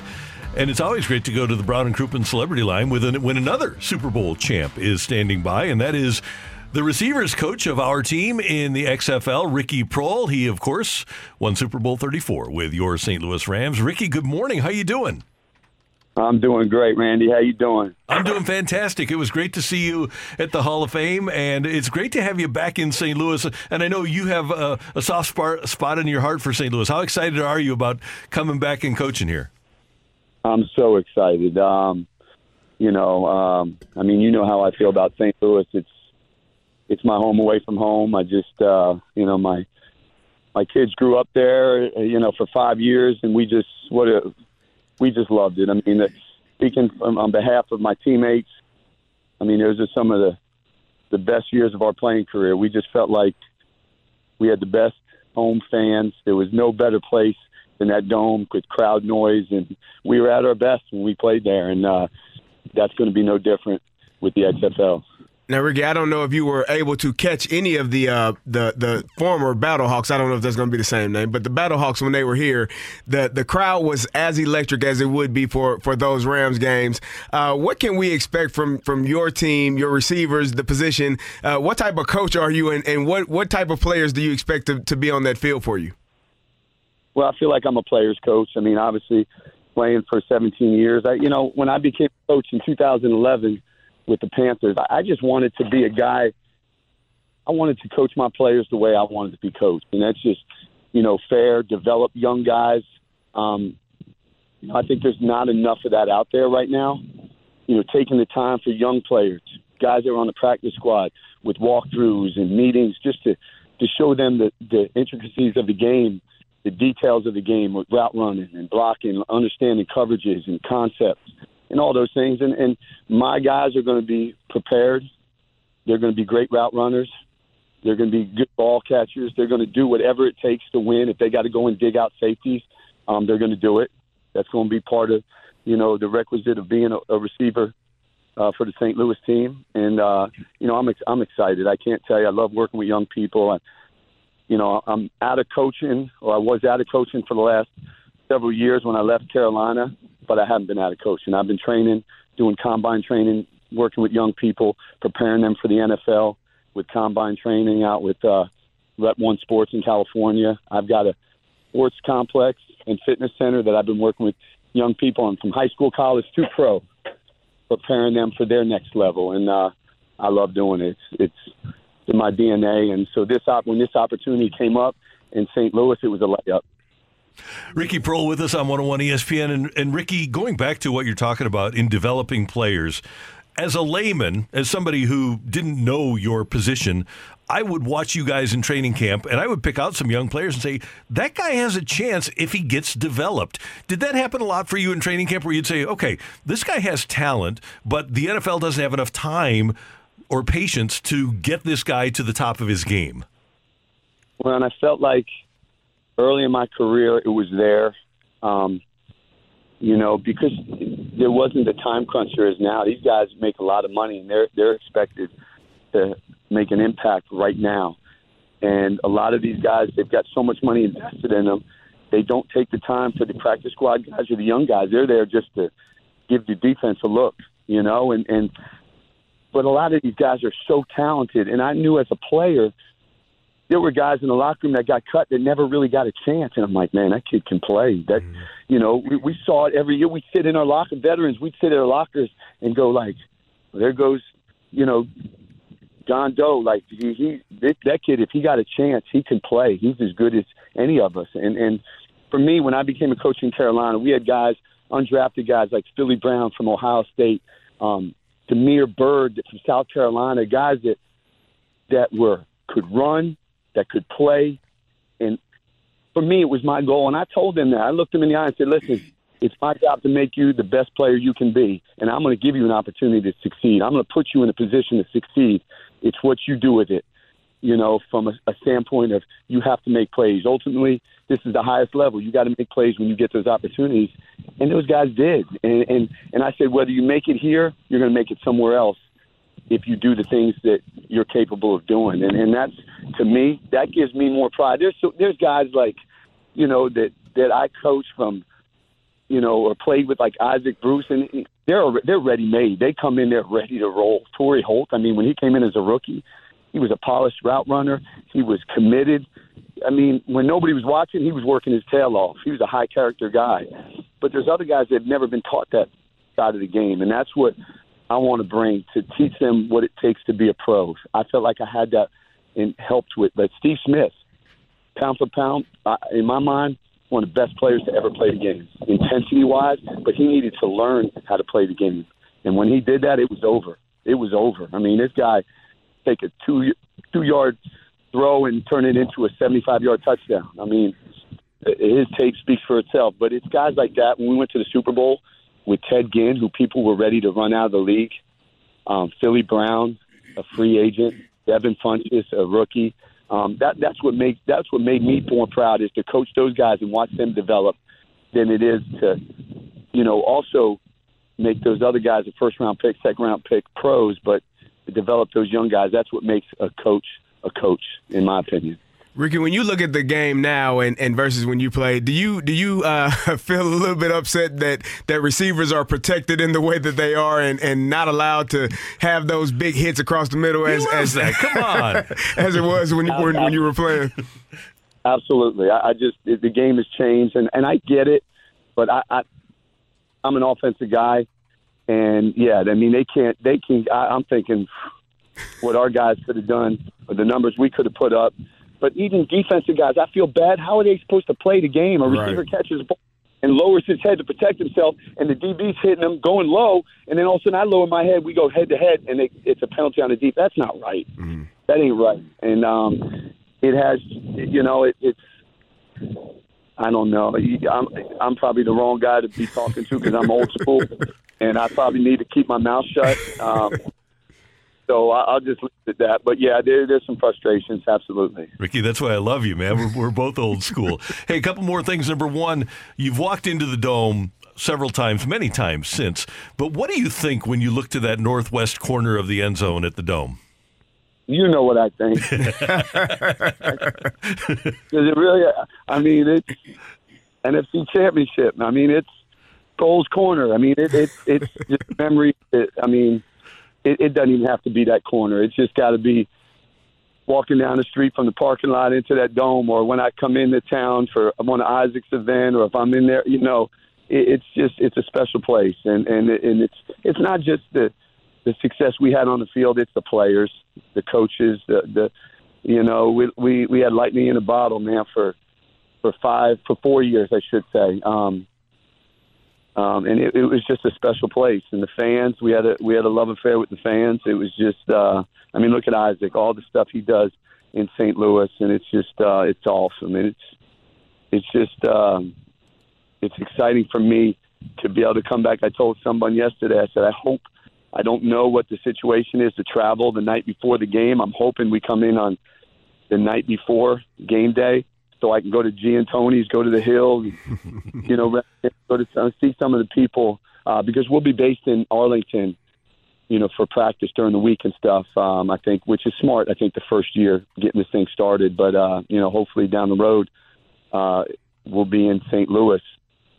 But for right now, I don't know how much time we'll actually get to spend in St. Louis other than on game day. And the other thing I was going to ask you, you brought up Isaac. How cool is it to have a Hall of Famer say the biggest catch of his career was caught by you?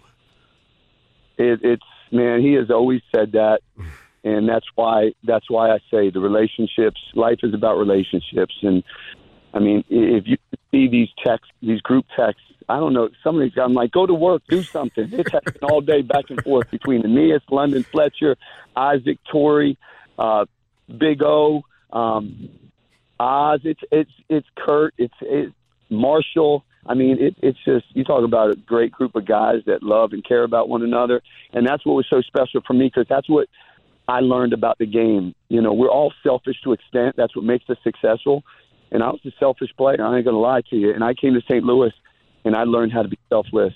I mean, we didn't care who scored touchdowns, who got the recognition, who got the big plays. All it was, it became all about winning, and um, that's what I learned. That was a life lesson for me. Ricky, thrilled to have you back in St. Louis. Can't wait to see you. And it's always good to talk to you and hear your voice. Hope the family is well, and we'll talk soon. Great. Look forward to it, Randy. Thank you guys so much. Appreciate it. All right, thanks, my man. Ricky Proehl, one of the all time great and fun St. Louis Rams on 101 ESPN. And just the, the thought of, you know, all those guys, when you are great teams, as I said earlier, are, are selfless. They are unselfish, uh, and and the moments that mean the most. Obviously, you expect guys to make plays, but the moments that mean the most are the times you get to share off the field, communicating, having fun, cracking jokes on one another, and just just spending time with each other and each other's families. Those are those are the things that make it great. Tonight we have the Chiefs and Chargers here on 101 ESPN. Hall of Famer Tony Boselli will be the analyst for that game with Ian Eagle. Tony joins us next on 101 ESPN. You're back to the opening drive podcast on 101 ESPN. Presented by Dobbs Tire and Auto Centers.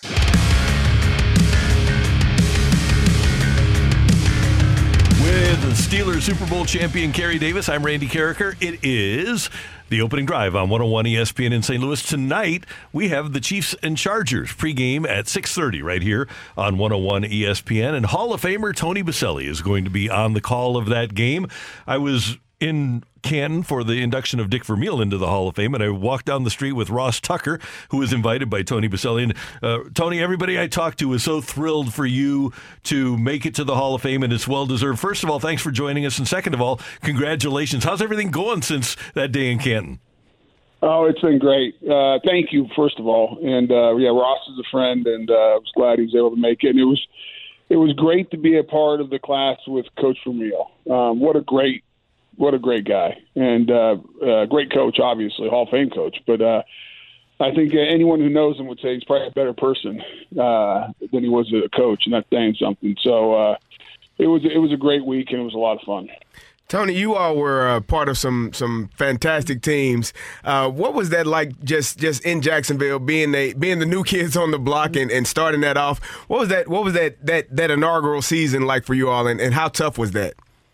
Yeah, it was uh, it was interesting. You know, coming from USC with like tons of tradition and history and everything else, and then going to Jacksonville with nothing, mm-hmm. um, no history. I mean, you were making you were starting from ground zero. You were you were the history. Um, and you know, we had we were such a young team with just a handful of veterans that year. Uh, It was like we didn't know any better. Um, I didn't know any better. You didn't, you know. It wasn't like there was a bunch of guys, you know, who, who you know could tell you what was going on. And you had a we had a college coach and Tom Coughlin coming in, so it was it was quite the experience. It was not a lot of fun that rookie year at times because Tom was uh, he was Tom and uh, he, he beat the hell out of us. And uh, but it was great. He made us tough and he brought us together. And he's a hell of a coach. He's a Hall of Fame coach too, I think. And uh, you know we we won four games, but uh, it was probably one of the toughest group of guys I've ever been around, uh, as far as mentally tough. And I think it was it was the foundation that made us a really good team uh, in those early years in Jacksonville. A couple of really good teams that you will see tonight. You're in Kansas City for the Chiefs and the Chargers, probably the game of the weekend. And it, it's remarkable to me, Tony, how many good quarterbacks are in the AFC. And if you're going to pick two of the top four, top five, I mean, uh, when, you're looking tonight at Patrick Mahomes and uh, Herbert, you've got a great matchup, at least with those two. And we'll get more into the game, but those two quarterbacks are something.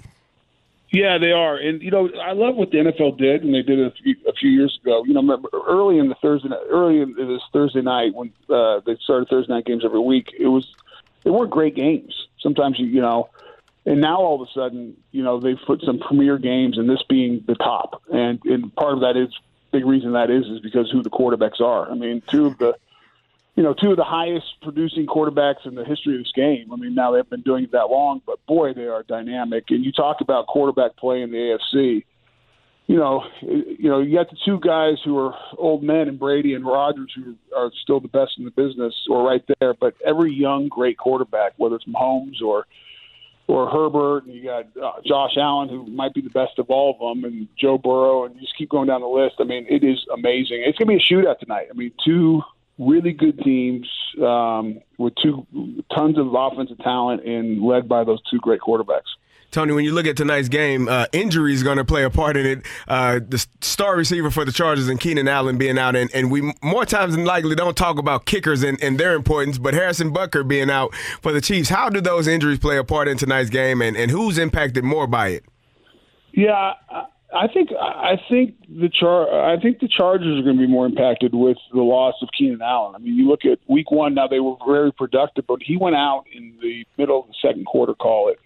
He ended up still being the leading receiver for the whole game and only played a quarter and a half. And he's he's that go-to guy now. Mike Williams had a quiet night or a quiet day against the Las Vegas Raiders and got the big contract this offseason. So you, you got to believe he's going to be much more involved and he's going to have to play a big role uh, for the Charger offense because I think I mean it's going to be a shootout. You're going to have a lot of points um, for the Chiefs. You know, Butker being out, they lost a couple defensive players as well. They lost the uh, rookie corner; he's going to be out, and Mahomes, you know, beat up his wrist, but he should be fine. You know, the, the Chiefs will bring someone up off the practice squad. I can't think of the guy's name right now. Shame on me. Who will come up and kick, and, and if an emergency, Justin Reid can always do it. Uh, but I, I no Keenan Allen. I mean, he's one of the best receivers in this game, and he's a great slot receiver. He can play outside. You know, he's a great route runner, and I think they're going to miss him tonight. Uh, Tony Boselli with us on 101 ESPN. Hall of Famer will be on the call tonight for Chiefs and Chargers here on 101 ESPN. And Tony, last year, Kansas City, after going to the Super Bowl, completely rebuilt their offensive line, and they brought the same group back this year. What do you think of that group in KC? I like it. I- I, think it's a really good uh, group. Now Trey Smith was got beat up in the game um, and didn't play back half of week one. He, he was on the sidelines, could play in an emergency. So we'll see if he plays tonight or not. Um, and but you got Orlando Brown, the big uh, you know the big kid on the left side, who you know is playing on that franchise tag, so he's playing for a big contract. I like the group. Um, they needed to rebuild it, um, and uh, last year they didn't run the ball really well. Uh, but based on game one, um, that offensive line did the job because they were dynamic in both the run and protecting Patrick Mahomes. So I always feel like if Kansas City can have any balance and get a run game going, they are unstoppable. Tony, I want to get your opinion on who you think the, the cream of the crop is in that AFC West. Uh, obviously, the Denver Broncos took a terrible loss on Monday, and uh, the Chargers eked out a win, and, and, Kansas City looked very good in their first win. Who do you who do you think that uh, is the cream of the crop in that division? I, I still think it's Kansas City.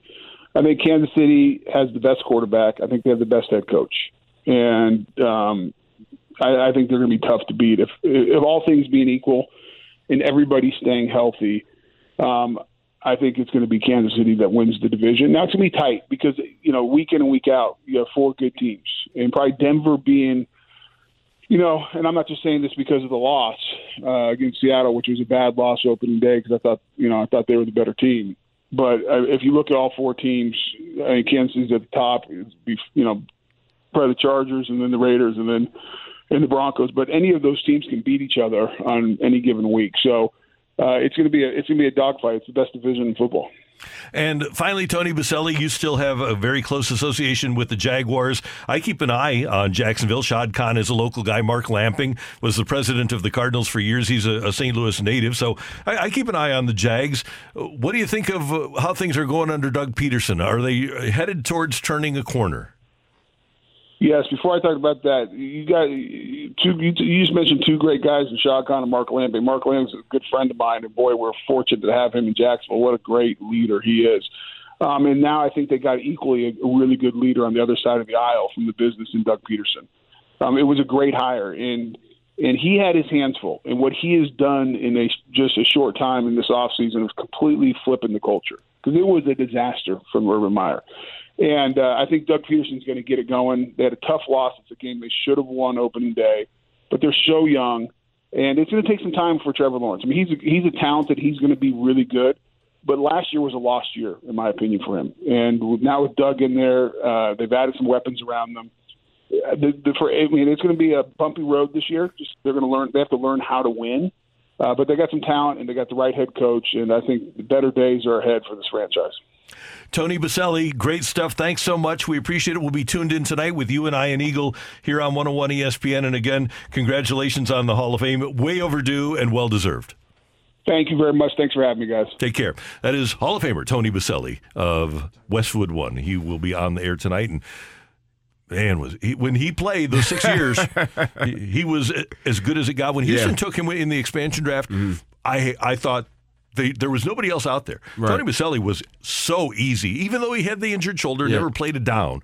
He was so easy for me as the number one pick in that expansion draft. I mean, he, to to go through, as he said, to go from college to to the Jacksonville that had no history or mm-hmm. no nothing. They knew nothing about what to do in, in, in terms of football in, in, that city. And now to see where they are now, if you go down to Jacksonville for a game, maybe not last year, but yeah. in years past, it was it was an exciting time. Tony Boselli was so good. I honestly think David Carr might think more about that injury than he does. Yeah, that's true. Good point. like, good point. so yeah. He has to be watching the Hall of Fame thing like you could have saved Where me so much been? pain. yeah, right. Yeah, he was something. So great to have him on. Coming up next, Greg Amsinger of MLB Network with a, a late join today on the, the opening drive, but a, a join nonetheless next on 101 ESPN. You're back to the opening drive podcast on 101 ESPN. Presented by Dobbs Tire and Auto Centers.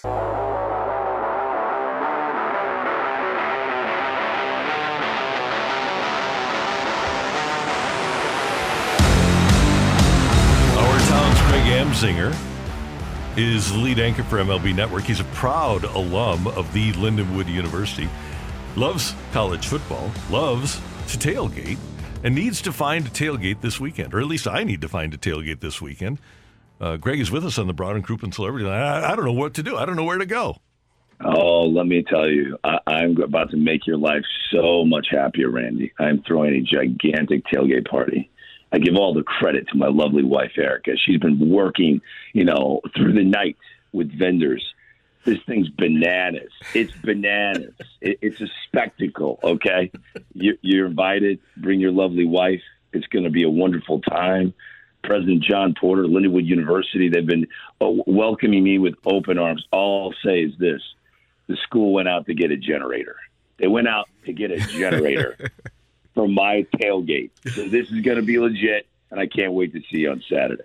Greg, we had Coach Stugart on yesterday with us, head football coach from Lindenwood, and I, I think you all are going to have a great time this weekend.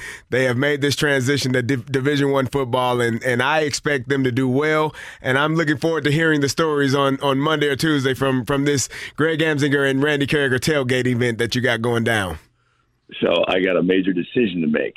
So Coach Stugart, who's such a gem, I asked for a couple of Lindenwood football jerseys because I wanted to wear one, have my wife wear one. I thought that would be cute. So he sends me the, uh, an XL for me. I'm big, six five, right? And he goes, just so you know, the players like to wear the jerseys really skin tight. So I put I put this jersey on, and I mean, my goodness, I think I got on the treadmill immediately after I put it on, and my wife's like, "You're not wearing that. You're not allowed to wear." I'm like, "What are you talking about? I'm wearing this. Of course, I'm wearing this." She's like, "You cannot wear that." And then I find out from the school they want me to do the coin toss, like the official coin toss at the 50 yard line. And then my wife's like, well, now you really cannot wear that football uniform. So this is a major decision. It's a major decision I have to make. It's a big deal. Greg Amsinger, MLB Network, as you are sitting at the desk at MLB Network and you have all of the games up before you, and we know you focus on the Cardinals, but there's so many storylines. Last night, 325 for Wayno and Yadi, the pursuit of 700 by Albert, the fact that the team is so good. For a long time, Paul Goldschmidt uh, zeroing in on a possible triple crown. Do you have a favorite storyline for the Cardinals this year? Oh, my goodness. You know, can I tell you what I thought about? Uh, and when you're around all these great baseball people that watch the game differently, like Buck Showalter never watches the ball. He, everyone else watches the ball. So while we're busy watching the baseball, he watches every other nuance and he tells us about it later. I, I, this is my, this is my takeaway last night from the game that I was, of course, locked into. Obviously, Albert Pujols with the big double that was cool. The Wayno Molina moment was epic. Well, that's an unbreakable record. When you ever witness an unbreakable record, you know that's special. But here's what I took away from the last three innings. The Cardinals relievers, uh, Hicks, Gallegos, Helsley, they got nine outs, six via strikeout. That was uh, I, it. Just planted a seed in the back of my mind, going, Cardinals can win the World Series with stuff like that coming out of the bullpen. They can win the World Series. I believe in swing and miss stuff, and I've always wondered if the bullpen is good enough for the Cardinals when you compare their bullpen to the others in the National League if they perform like that against a Brewers team that needs to win every game, this is not the Cincinnati Reds they're going to play this weekend. This is a team with a lot to play for. They're right behind the San Diego Rays. I mean, they can get in. The fact that they dominated the back end those last three innings made me go, huh, I'm going to keep following the bullpen performance as we go down this stretch. If their stuff looks as good as it did last night, especially Gallegos as the bridge to Helsley, the Cardinals with swing and miss stuff coming out of that pen could win the World Series. That's how important that is. Greg, that's one of the first things that I talked about with Randy when we came in was the seventh, eighth, and ninth inning, how those three performed. If you can get your starting pitcher six innings and, and get those three to, to come up in the seventh, eighth, and ninth, you're, you're, you're good. Uh, and then if you need Quintana to be a, come in and, and get out of lefty, you have that as well out of the bullpen. I think that last night was a, a sample for their playoff run and how they plan on going about it. Did you see that as well? Is that how I you did, thought about it? Look, yeah, at the end of the day, when you compare the Cardinals starting rotation for any postseason series to the teams that they will face, they will be on the shorter end of the of the conversation poll of which starters got more swing and miss stuff. When every moment is heightened and every player is inevitably playing tighter because it's a playoff game, when the ball is in play, that's a dangerous thing the teams that get the swing and miss, the teams that don't strike out on the other side of the spectrum, the Kansas City Royals when they won the World Series, Houston Astros cutting down the strikeouts, they eventually win the World Series. The teams that make more contact offensively, the teams that strike people out when they're on the mound, that's the that's the special sauce right there. The Cardinals front uh, line starters are not going to win the strikeout game. They're just not. So when they hand over to that bullpen, can those guys be the polar opposite? Can they throw high octane with tons of spin and get swing and miss? It, and based on last night, the answer is yes. And if they can continue to do that, they can match up with any of the teams because right now the National League's where it's at. That is where the best team in baseball will reside. Whoever wins the NL will be my pick to win the World Series.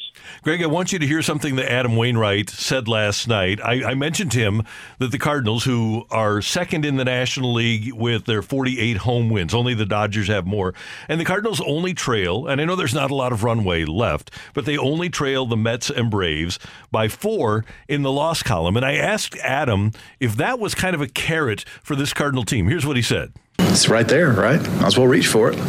That's what we're trying. I mean, that's uh, something we decided a week ago or so. It's started looking at that Mets Braves team, and I don't want to give too much away because I don't want them knowing we're trying to catch them. But uh, they probably know that. Um, that was something we decided as a team that you know the, the worst thing that can happen is we get complacent and get comfortable with this big lead we have. There's an opportunity ahead of us to to reach that carrot that you said that whoever's ahead of us get that number two seed. Um, that's a real thing. That could happen. I mean, I've seen this team come back from 10 and a half in September. So, you know, four doesn't sound like a whole lot to me. Your reaction? I love that. I mean, that's just that's just being completely candid. Going, um, if I can pick playing the Dodgers before the NLCS or wait to play them in the NLCS, what would I pick? Anyone with common sense would say, I want the Dodgers in a seven game series with no Walker Buehler in the National League Championship Series. Let's not do a division series with them. If we can avoid that at all costs, that's a good thing. Brilliant. Absolutely the truth. And the fact that he shared that with you is awesome because players do talk this stuff. We're not the only ones talking baseball like fans. They love the game. They, they're big leaguers for a reason. They talk about the same stuff. So, yes, I love hearing that they want to run down the Mets and the Braves because being the number two seed in this bracket will be imperative. Because even if you are to get past the Dodgers, that would be such a grand undertaking. Good luck lining up your pitching and your weapons out of the pen for the next team you got to face on your quest to the World Series. So that's brilliant, and I'm not shocked that Adam Wainwright would say it. Greg, I, I, think that this team is is poised to make a, a deep playoff run. And one thing that happened last night that may be a small thing to, to some, but it was a big thing to me. Tyler O'Neill beating out a grounder to third base so that Albert could get another at bat. That's a, just a, a, a, soft ground ball to third base that more times than not you may just say, okay, it's an it's an out. But he was he was hustling, bustling down the, down the line to get to first so that Albert could get one more at bat, which eventually he was able to, able to drive in O'Neill. Good teams do things like that, and I think that this team is is poised to make a playoff run because of small details of that of that nature. Well, great players can do so many different things on a field, and what if I could if we could do a whole show on the Cardinal storylines this year? We've never seen a season like this, so it could be an hour long show with like forty five storylines. One of them that excites me is that Tyler O'Neill, their best player last year, the best player in the Cardinals last year, has been in hibernation up until the last three weeks the fact that he's back with more confidence than he's had the entire 2022 campaign. And now in the stretch run of September, you got a star back playing center field. He's a super athlete. We know this. He's going to have a gigantic postseason, which we won't recognize as the the mixed the missed aspect of what the Cardinals needed this year because they're going to win the division title. But the conversation of Cardinals being in the mix to run down the Mets and the Braves is nice. If Tyler O'Neill played the way he did last year, this year, Cardinals would be trying to run down the Los Angeles Dodgers. That's how important he is. So, yes, it was an awesome moment. I'm not shocked by it because Tyler O'Neill can do a little bit of everything. Gold glove defender. He'll throw a guy out from left field. He'll make an incredible diving catch. He'll run through a wall. He'll hit a 500 foot bomb. He'll steal you a money bag. That's an important player to have. And it's almost as if they just got him back. So that's a major storyline to watch. A couple more things for Greg Amsinger. Number one, the Dodgers have the number two, three, and four winners in the National League. The Bra- the Astros in the American League are number one with Verlander, number two with Valdez, number five with Jose Urquidy. I know a lot of people, Greg, a lot of baseball uh, Uh, observers, a lot of people in the industry aren't big on the pitcher win stat. But those two teams happen to have the most wins in their leagues, too. I don't know how you can discount the fact that pitchers win games. Pitchers win games and pitchers still reign supreme. How many times do you have to watch a classic World Series where Madison Bumgarner comes out of the bullpen to wrap it up against the Kansas City Royals, and everyone in Kansas City is like, "Oh no, here he comes!" When Chris Sale comes out of the bullpen, when Charlie Morton comes out of the bullpen, Adam Wainwright became uh, who he is by getting the final outs as a closer, and then he eventually went back into the rotation. You know, I hate saying failed starters. That's just a negative description of a reliever, but they don't make as much money as starting pitchers. It's not because of a personality disorder. It's because they can't do the things a starting pitcher can do master multiple pitches, have perform like they're in a marathon on the mound and not a sprint. And what you're going to see, to your point, these new rules are all put in place to enhance the significance of the starting pitcher.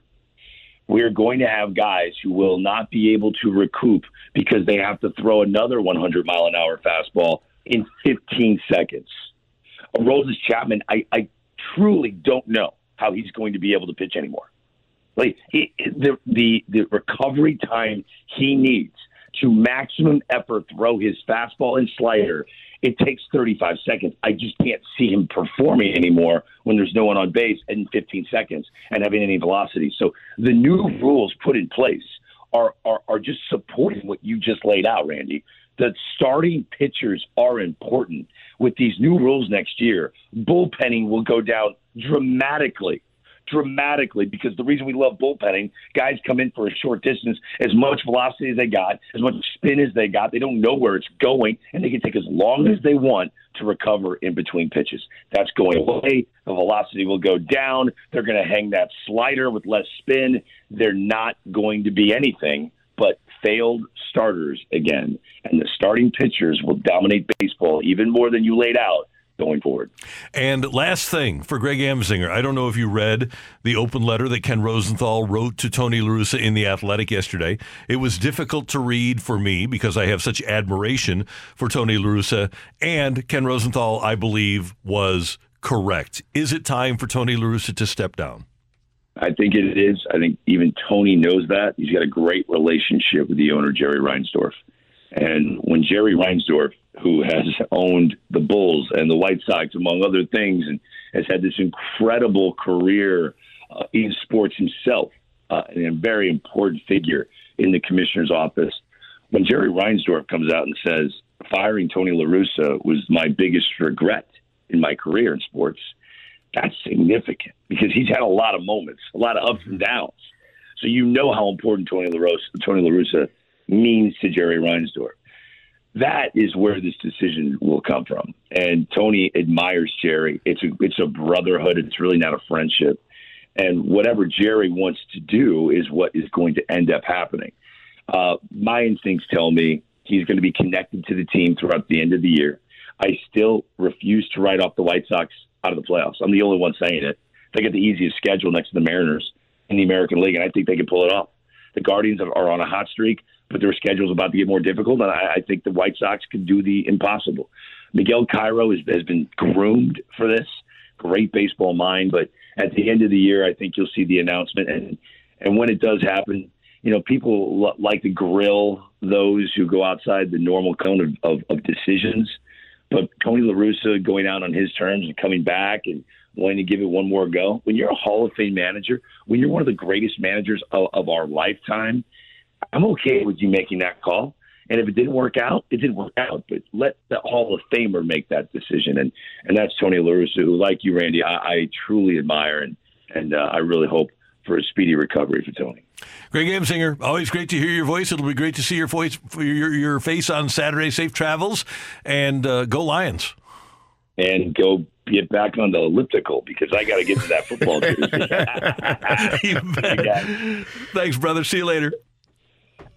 Take care. That's Greg Amsinger, MLB Network on 101 ESPN.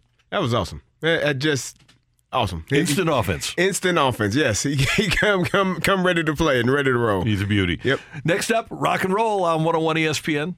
You're back to the opening drive podcast on 101 ESPN. Presented by Dobbs Tire and Auto Centers.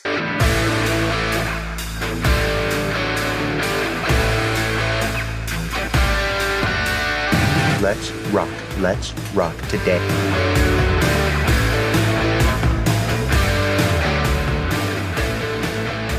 Getting to rock and roll, and uh, Matthew Rockyu will have some things for us, and we will roll with them. One quick note that you should know is that Roger Federer, probably the best male tennis player of all time, has announced his retirement. He's going to play one more tournament, I believe, and then he'll be done as dinner. Yeah. Oh, I see what you did there. Uh, yeah, I mean, one of the top tennis players to ever play the game, and you know, when you think of Federer, you think of Nadal, you think of Djokovic. Mm-hmm. You you kind of tie lump all three of them together, and and because of what they've done, you know, over their over their entire career, just the the the legacy that, that that he is leaving now that he's retiring. I'm sure those other two are happy that he's gone Right, and no doubt. can, can win some more tournaments in his absence. All right, It's a- rock it- and roll. A good thing to bring up because I wanted to talk about we have one GOAT in males tennis, obviously saying he's going to retire. And just a week ago, we were talking about maybe the GOAT in all of tennis retiring in Serena Williams. She was on Good Morning America yesterday, and they asked her about the possibility of her returning to the game. And her response was simply, I don't know. Tom Brady started a real cool trend, though. what do you guys think? Are we going to see Serena Williams again in an official, maybe even Grand Slam match again in her career? Well, number one, Brett Favre did it before she did it. Yeah, but we don't really want to talk about him right now. Yeah, Roger, Roger Clemens was doing it. Also, don't- Michael Jordan also don't did want to talk about him. There we Michael go. That's, that- that's the one. There Michael we go. Jordan That's- retired a couple Yeah, times and Yeah, came so back. It's not. It's not a new trend. Yeah, yeah. No, Serena, don't do it. Don't do it. You, you know what I think, Randy, is is when you talk about some of the greatest players to ever play the game, there is a there is something inside of them. I, I felt like I was very good, but clearly not a Hall of Famer, not a uh, not not to that level. There's something in them that does not allow them to just say I'm done.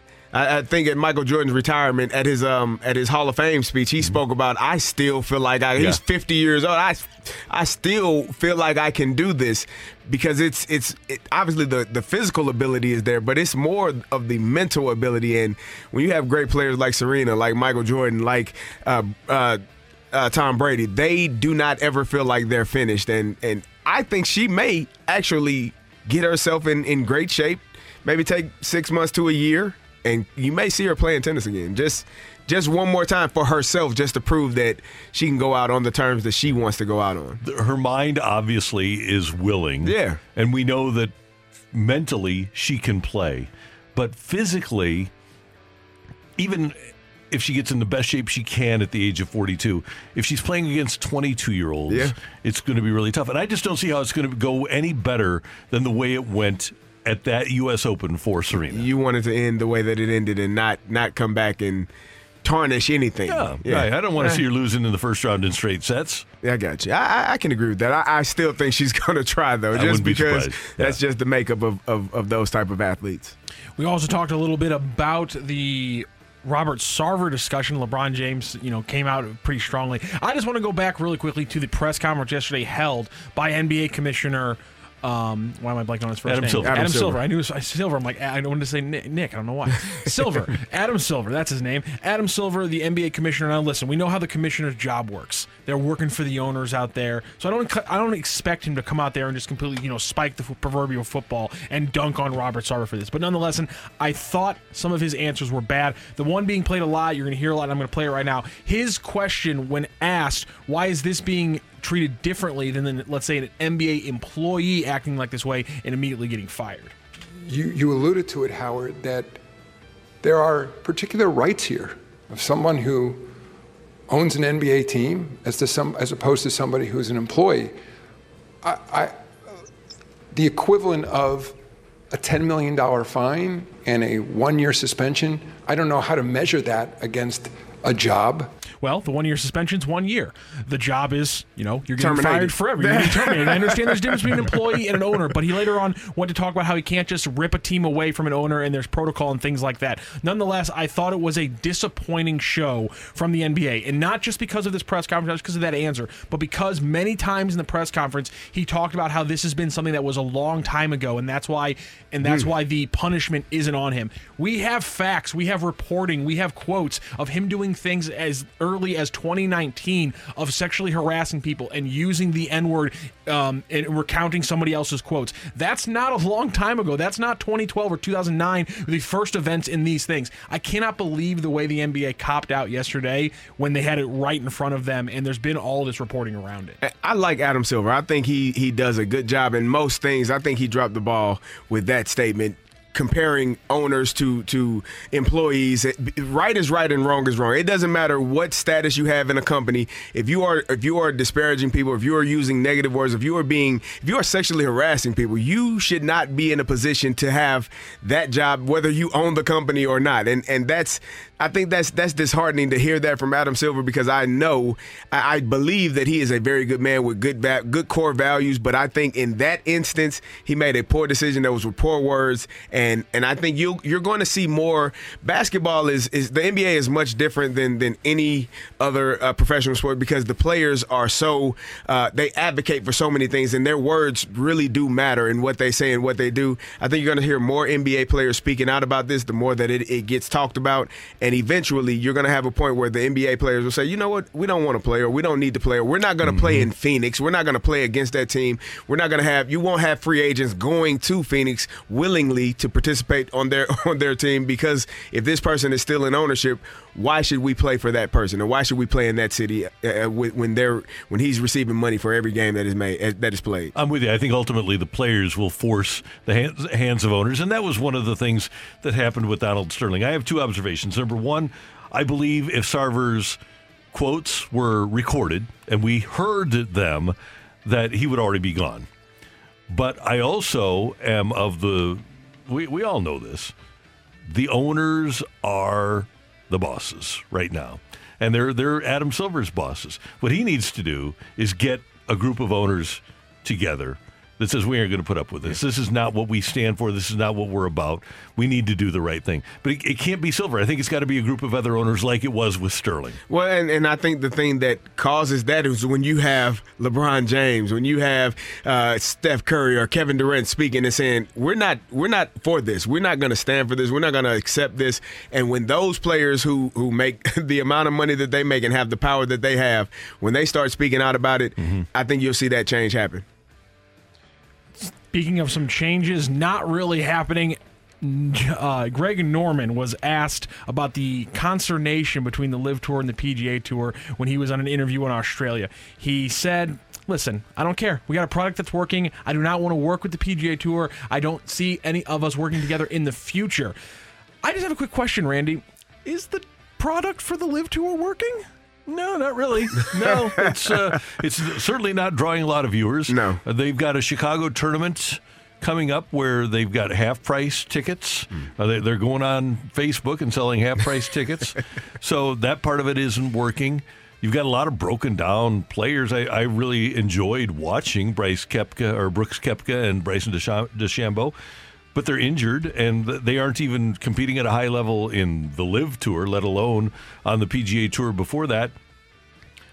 They might steal Jon Rahm, but I, I still don't know how they're going to get a massive viewership. And I don't know if they have a business plan, if they care to have a business plan, but if they do have an idea of making this a business, I don't know how they make it profitable doesn't Greg Norman have a an axe to grind with the PGA? Is, is yeah. He has, has, always had a, a, grudge with them, so it, that's what he's going to say. He's going to to say, "I don't care about them. We're doing well," even though you know stats and statistics mm-hmm. and, and, the analytics and and the numbers may say otherwise. The numbers that that matter to them is how much money they're shelling out to these players for them to play, and obviously that's the only thing that the players that are that are over there care about. Right. They don't care about who's watching or who's who's paying attention because they're making their money. But I don't know that it's sustainable for them to continue that way if they are not making any any money because of because of the lack of revenue via ticket sales or or, or, or TV. And I don't know how many people care. I hope a lot of people care.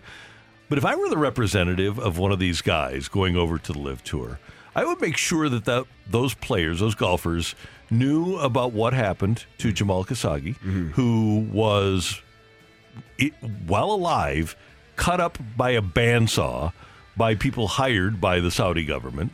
And the Saudi government was a big part of and a huge financier of what happened on 9/11. Yes. If I'm an American golfer, I'm going with any brains whatsoever. I'm going to take pause before I sign on with these people. Also, the stuff go- because of the stuff going on in Ukraine, no one wants to work with Russia. Who's the one country who started working more with Russia in the last year? Yeah, there you go. Saudi Arabia. No doubt about not, it. Not exactly. Yeah. And, and again, this st- all this LIV tour stuff started with one of the big proponents of it, Phil Mickelson, saying these are some scary MFers.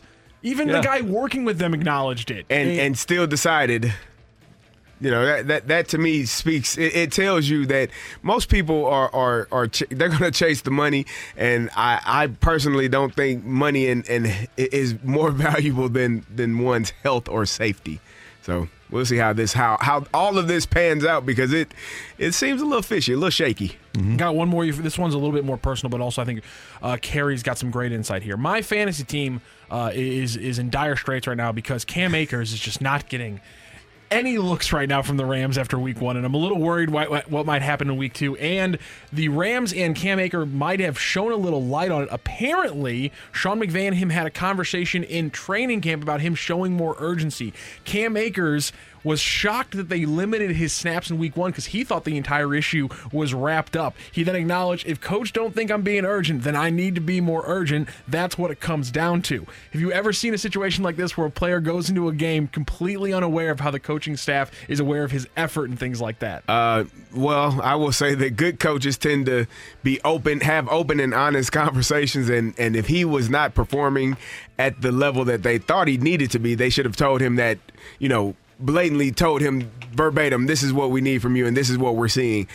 If he thought he was going to get more carries and went into that game and was shocked that he didn't get the touches that he thought he deserved, that that is uh that's a that's a bit of an issue. I think you may want to sit him this weekend, Rocky. That would, that would be my personal opinion. I don't know who you got on your bench. I got the handcuff. Luckily, I got I got Henderson. I got I, the I handcuff. wouldn't. I, I don't know that. They're, I mean, they're going to throw the ball to Cooper Kupp 25 times. So I don't think it matters about a handcuff. It, it- it's about Matthew Stafford and Cooper Kupp getting the ball. I I mean, even even Robinson didn't give didn't get any targets, that many targets. So yeah, they're going to throw the ball to Cooper. They're not worried about the run game. Who cares about running the ball, right? My all-time oblivious NFL running back story is Le'Veon Bell, who's driving to the airport for a preseason game, gets pulled over because he's been smoking weed, and when he opens the window, there's smoke that comes out of his car, and he gets pulled over, and they find he, he's got uh, you know he's been puffing the Magic Dragon.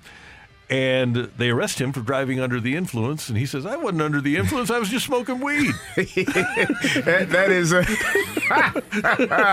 he had he had no clue what, what he didn't understand the rules and regulations or laws at that I point. just, I just don't understand how Le'Veon Bell didn't have a longer career. Oh my goodness, he he blew that. He did that to Yeah, himself. quite literally. He is punching people and knocking them out in, in the rings though. So that, that- there's that. That's just Yeah, that's- yeah. That's just Adrian Adrian Peterson. He's never Yeah. fought anybody his size. Well, Oh, clearly. Oh, oh, oh, there we go. You're right. He's not, he's not wrong. Hey, Brady Kerrigan gets those ones. I, I, I can get one of those in. Come on Oh. now. All right, so let's switch this up a little. Oh, and I, I and I bow and I, I, I bow to the king. I, I got a good one, and then Randy comes in with an even better one. Oh, I bow to the king on that one, Randy. All right. Among our guests tomorrow, we're going to talk to Joseph Charleston, strong safety at the University of Missouri. Who we got? Who else? Isn't there somebody else on Friday that we have? Jay Delsing. Oh, Jay Delsing. Yeah, seven thirty. We're going to talk some golf with him, and uh, we'll have. Obviously, a review, a look back at tonight's Cardinals game against the Reds, 645 with that one, and Chiefs and Chargers tonight here on 101 ESPN, so we'll hear about that as well. Great job by our producer engineer, the one, the only Matthew Rocchio. Pleasure.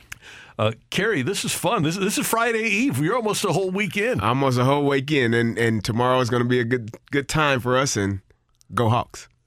Looking forward to it. We thank you for tuning in, test- texting in, and being a part of the show. Till tomorrow morning at 7. Have a great day, St. Louis. You've been listening to the Opening Drive podcast on 101 ESPN and ESPN.com. Presented by Dobbs Tire and Auto Centers. Geico asks, How would you love a chance to save some money on insurance? Of course you would. And when it comes to great rates on insurance, Geico can help. Like with insurance for your car, truck, motorcycle, boat, and RV.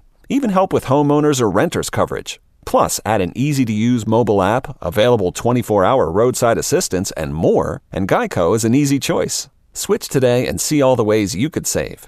It's easy. Simply go to geico.com or contact your local agent today. Peloton, let's go! This holiday, with the right music and the right motivation from world class instructors, We're gonna pick it up a notch. It's the holiday season. You might just surprise yourself with what you're capable of. Work out to thousands of live and on demand classes, from running to cycling to yoga. Try Peloton risk free with a 30 day home trial. New members only, not available in remote locations. See additional terms at onepeloton.com slash home trial. Peloton, motivation that moves you.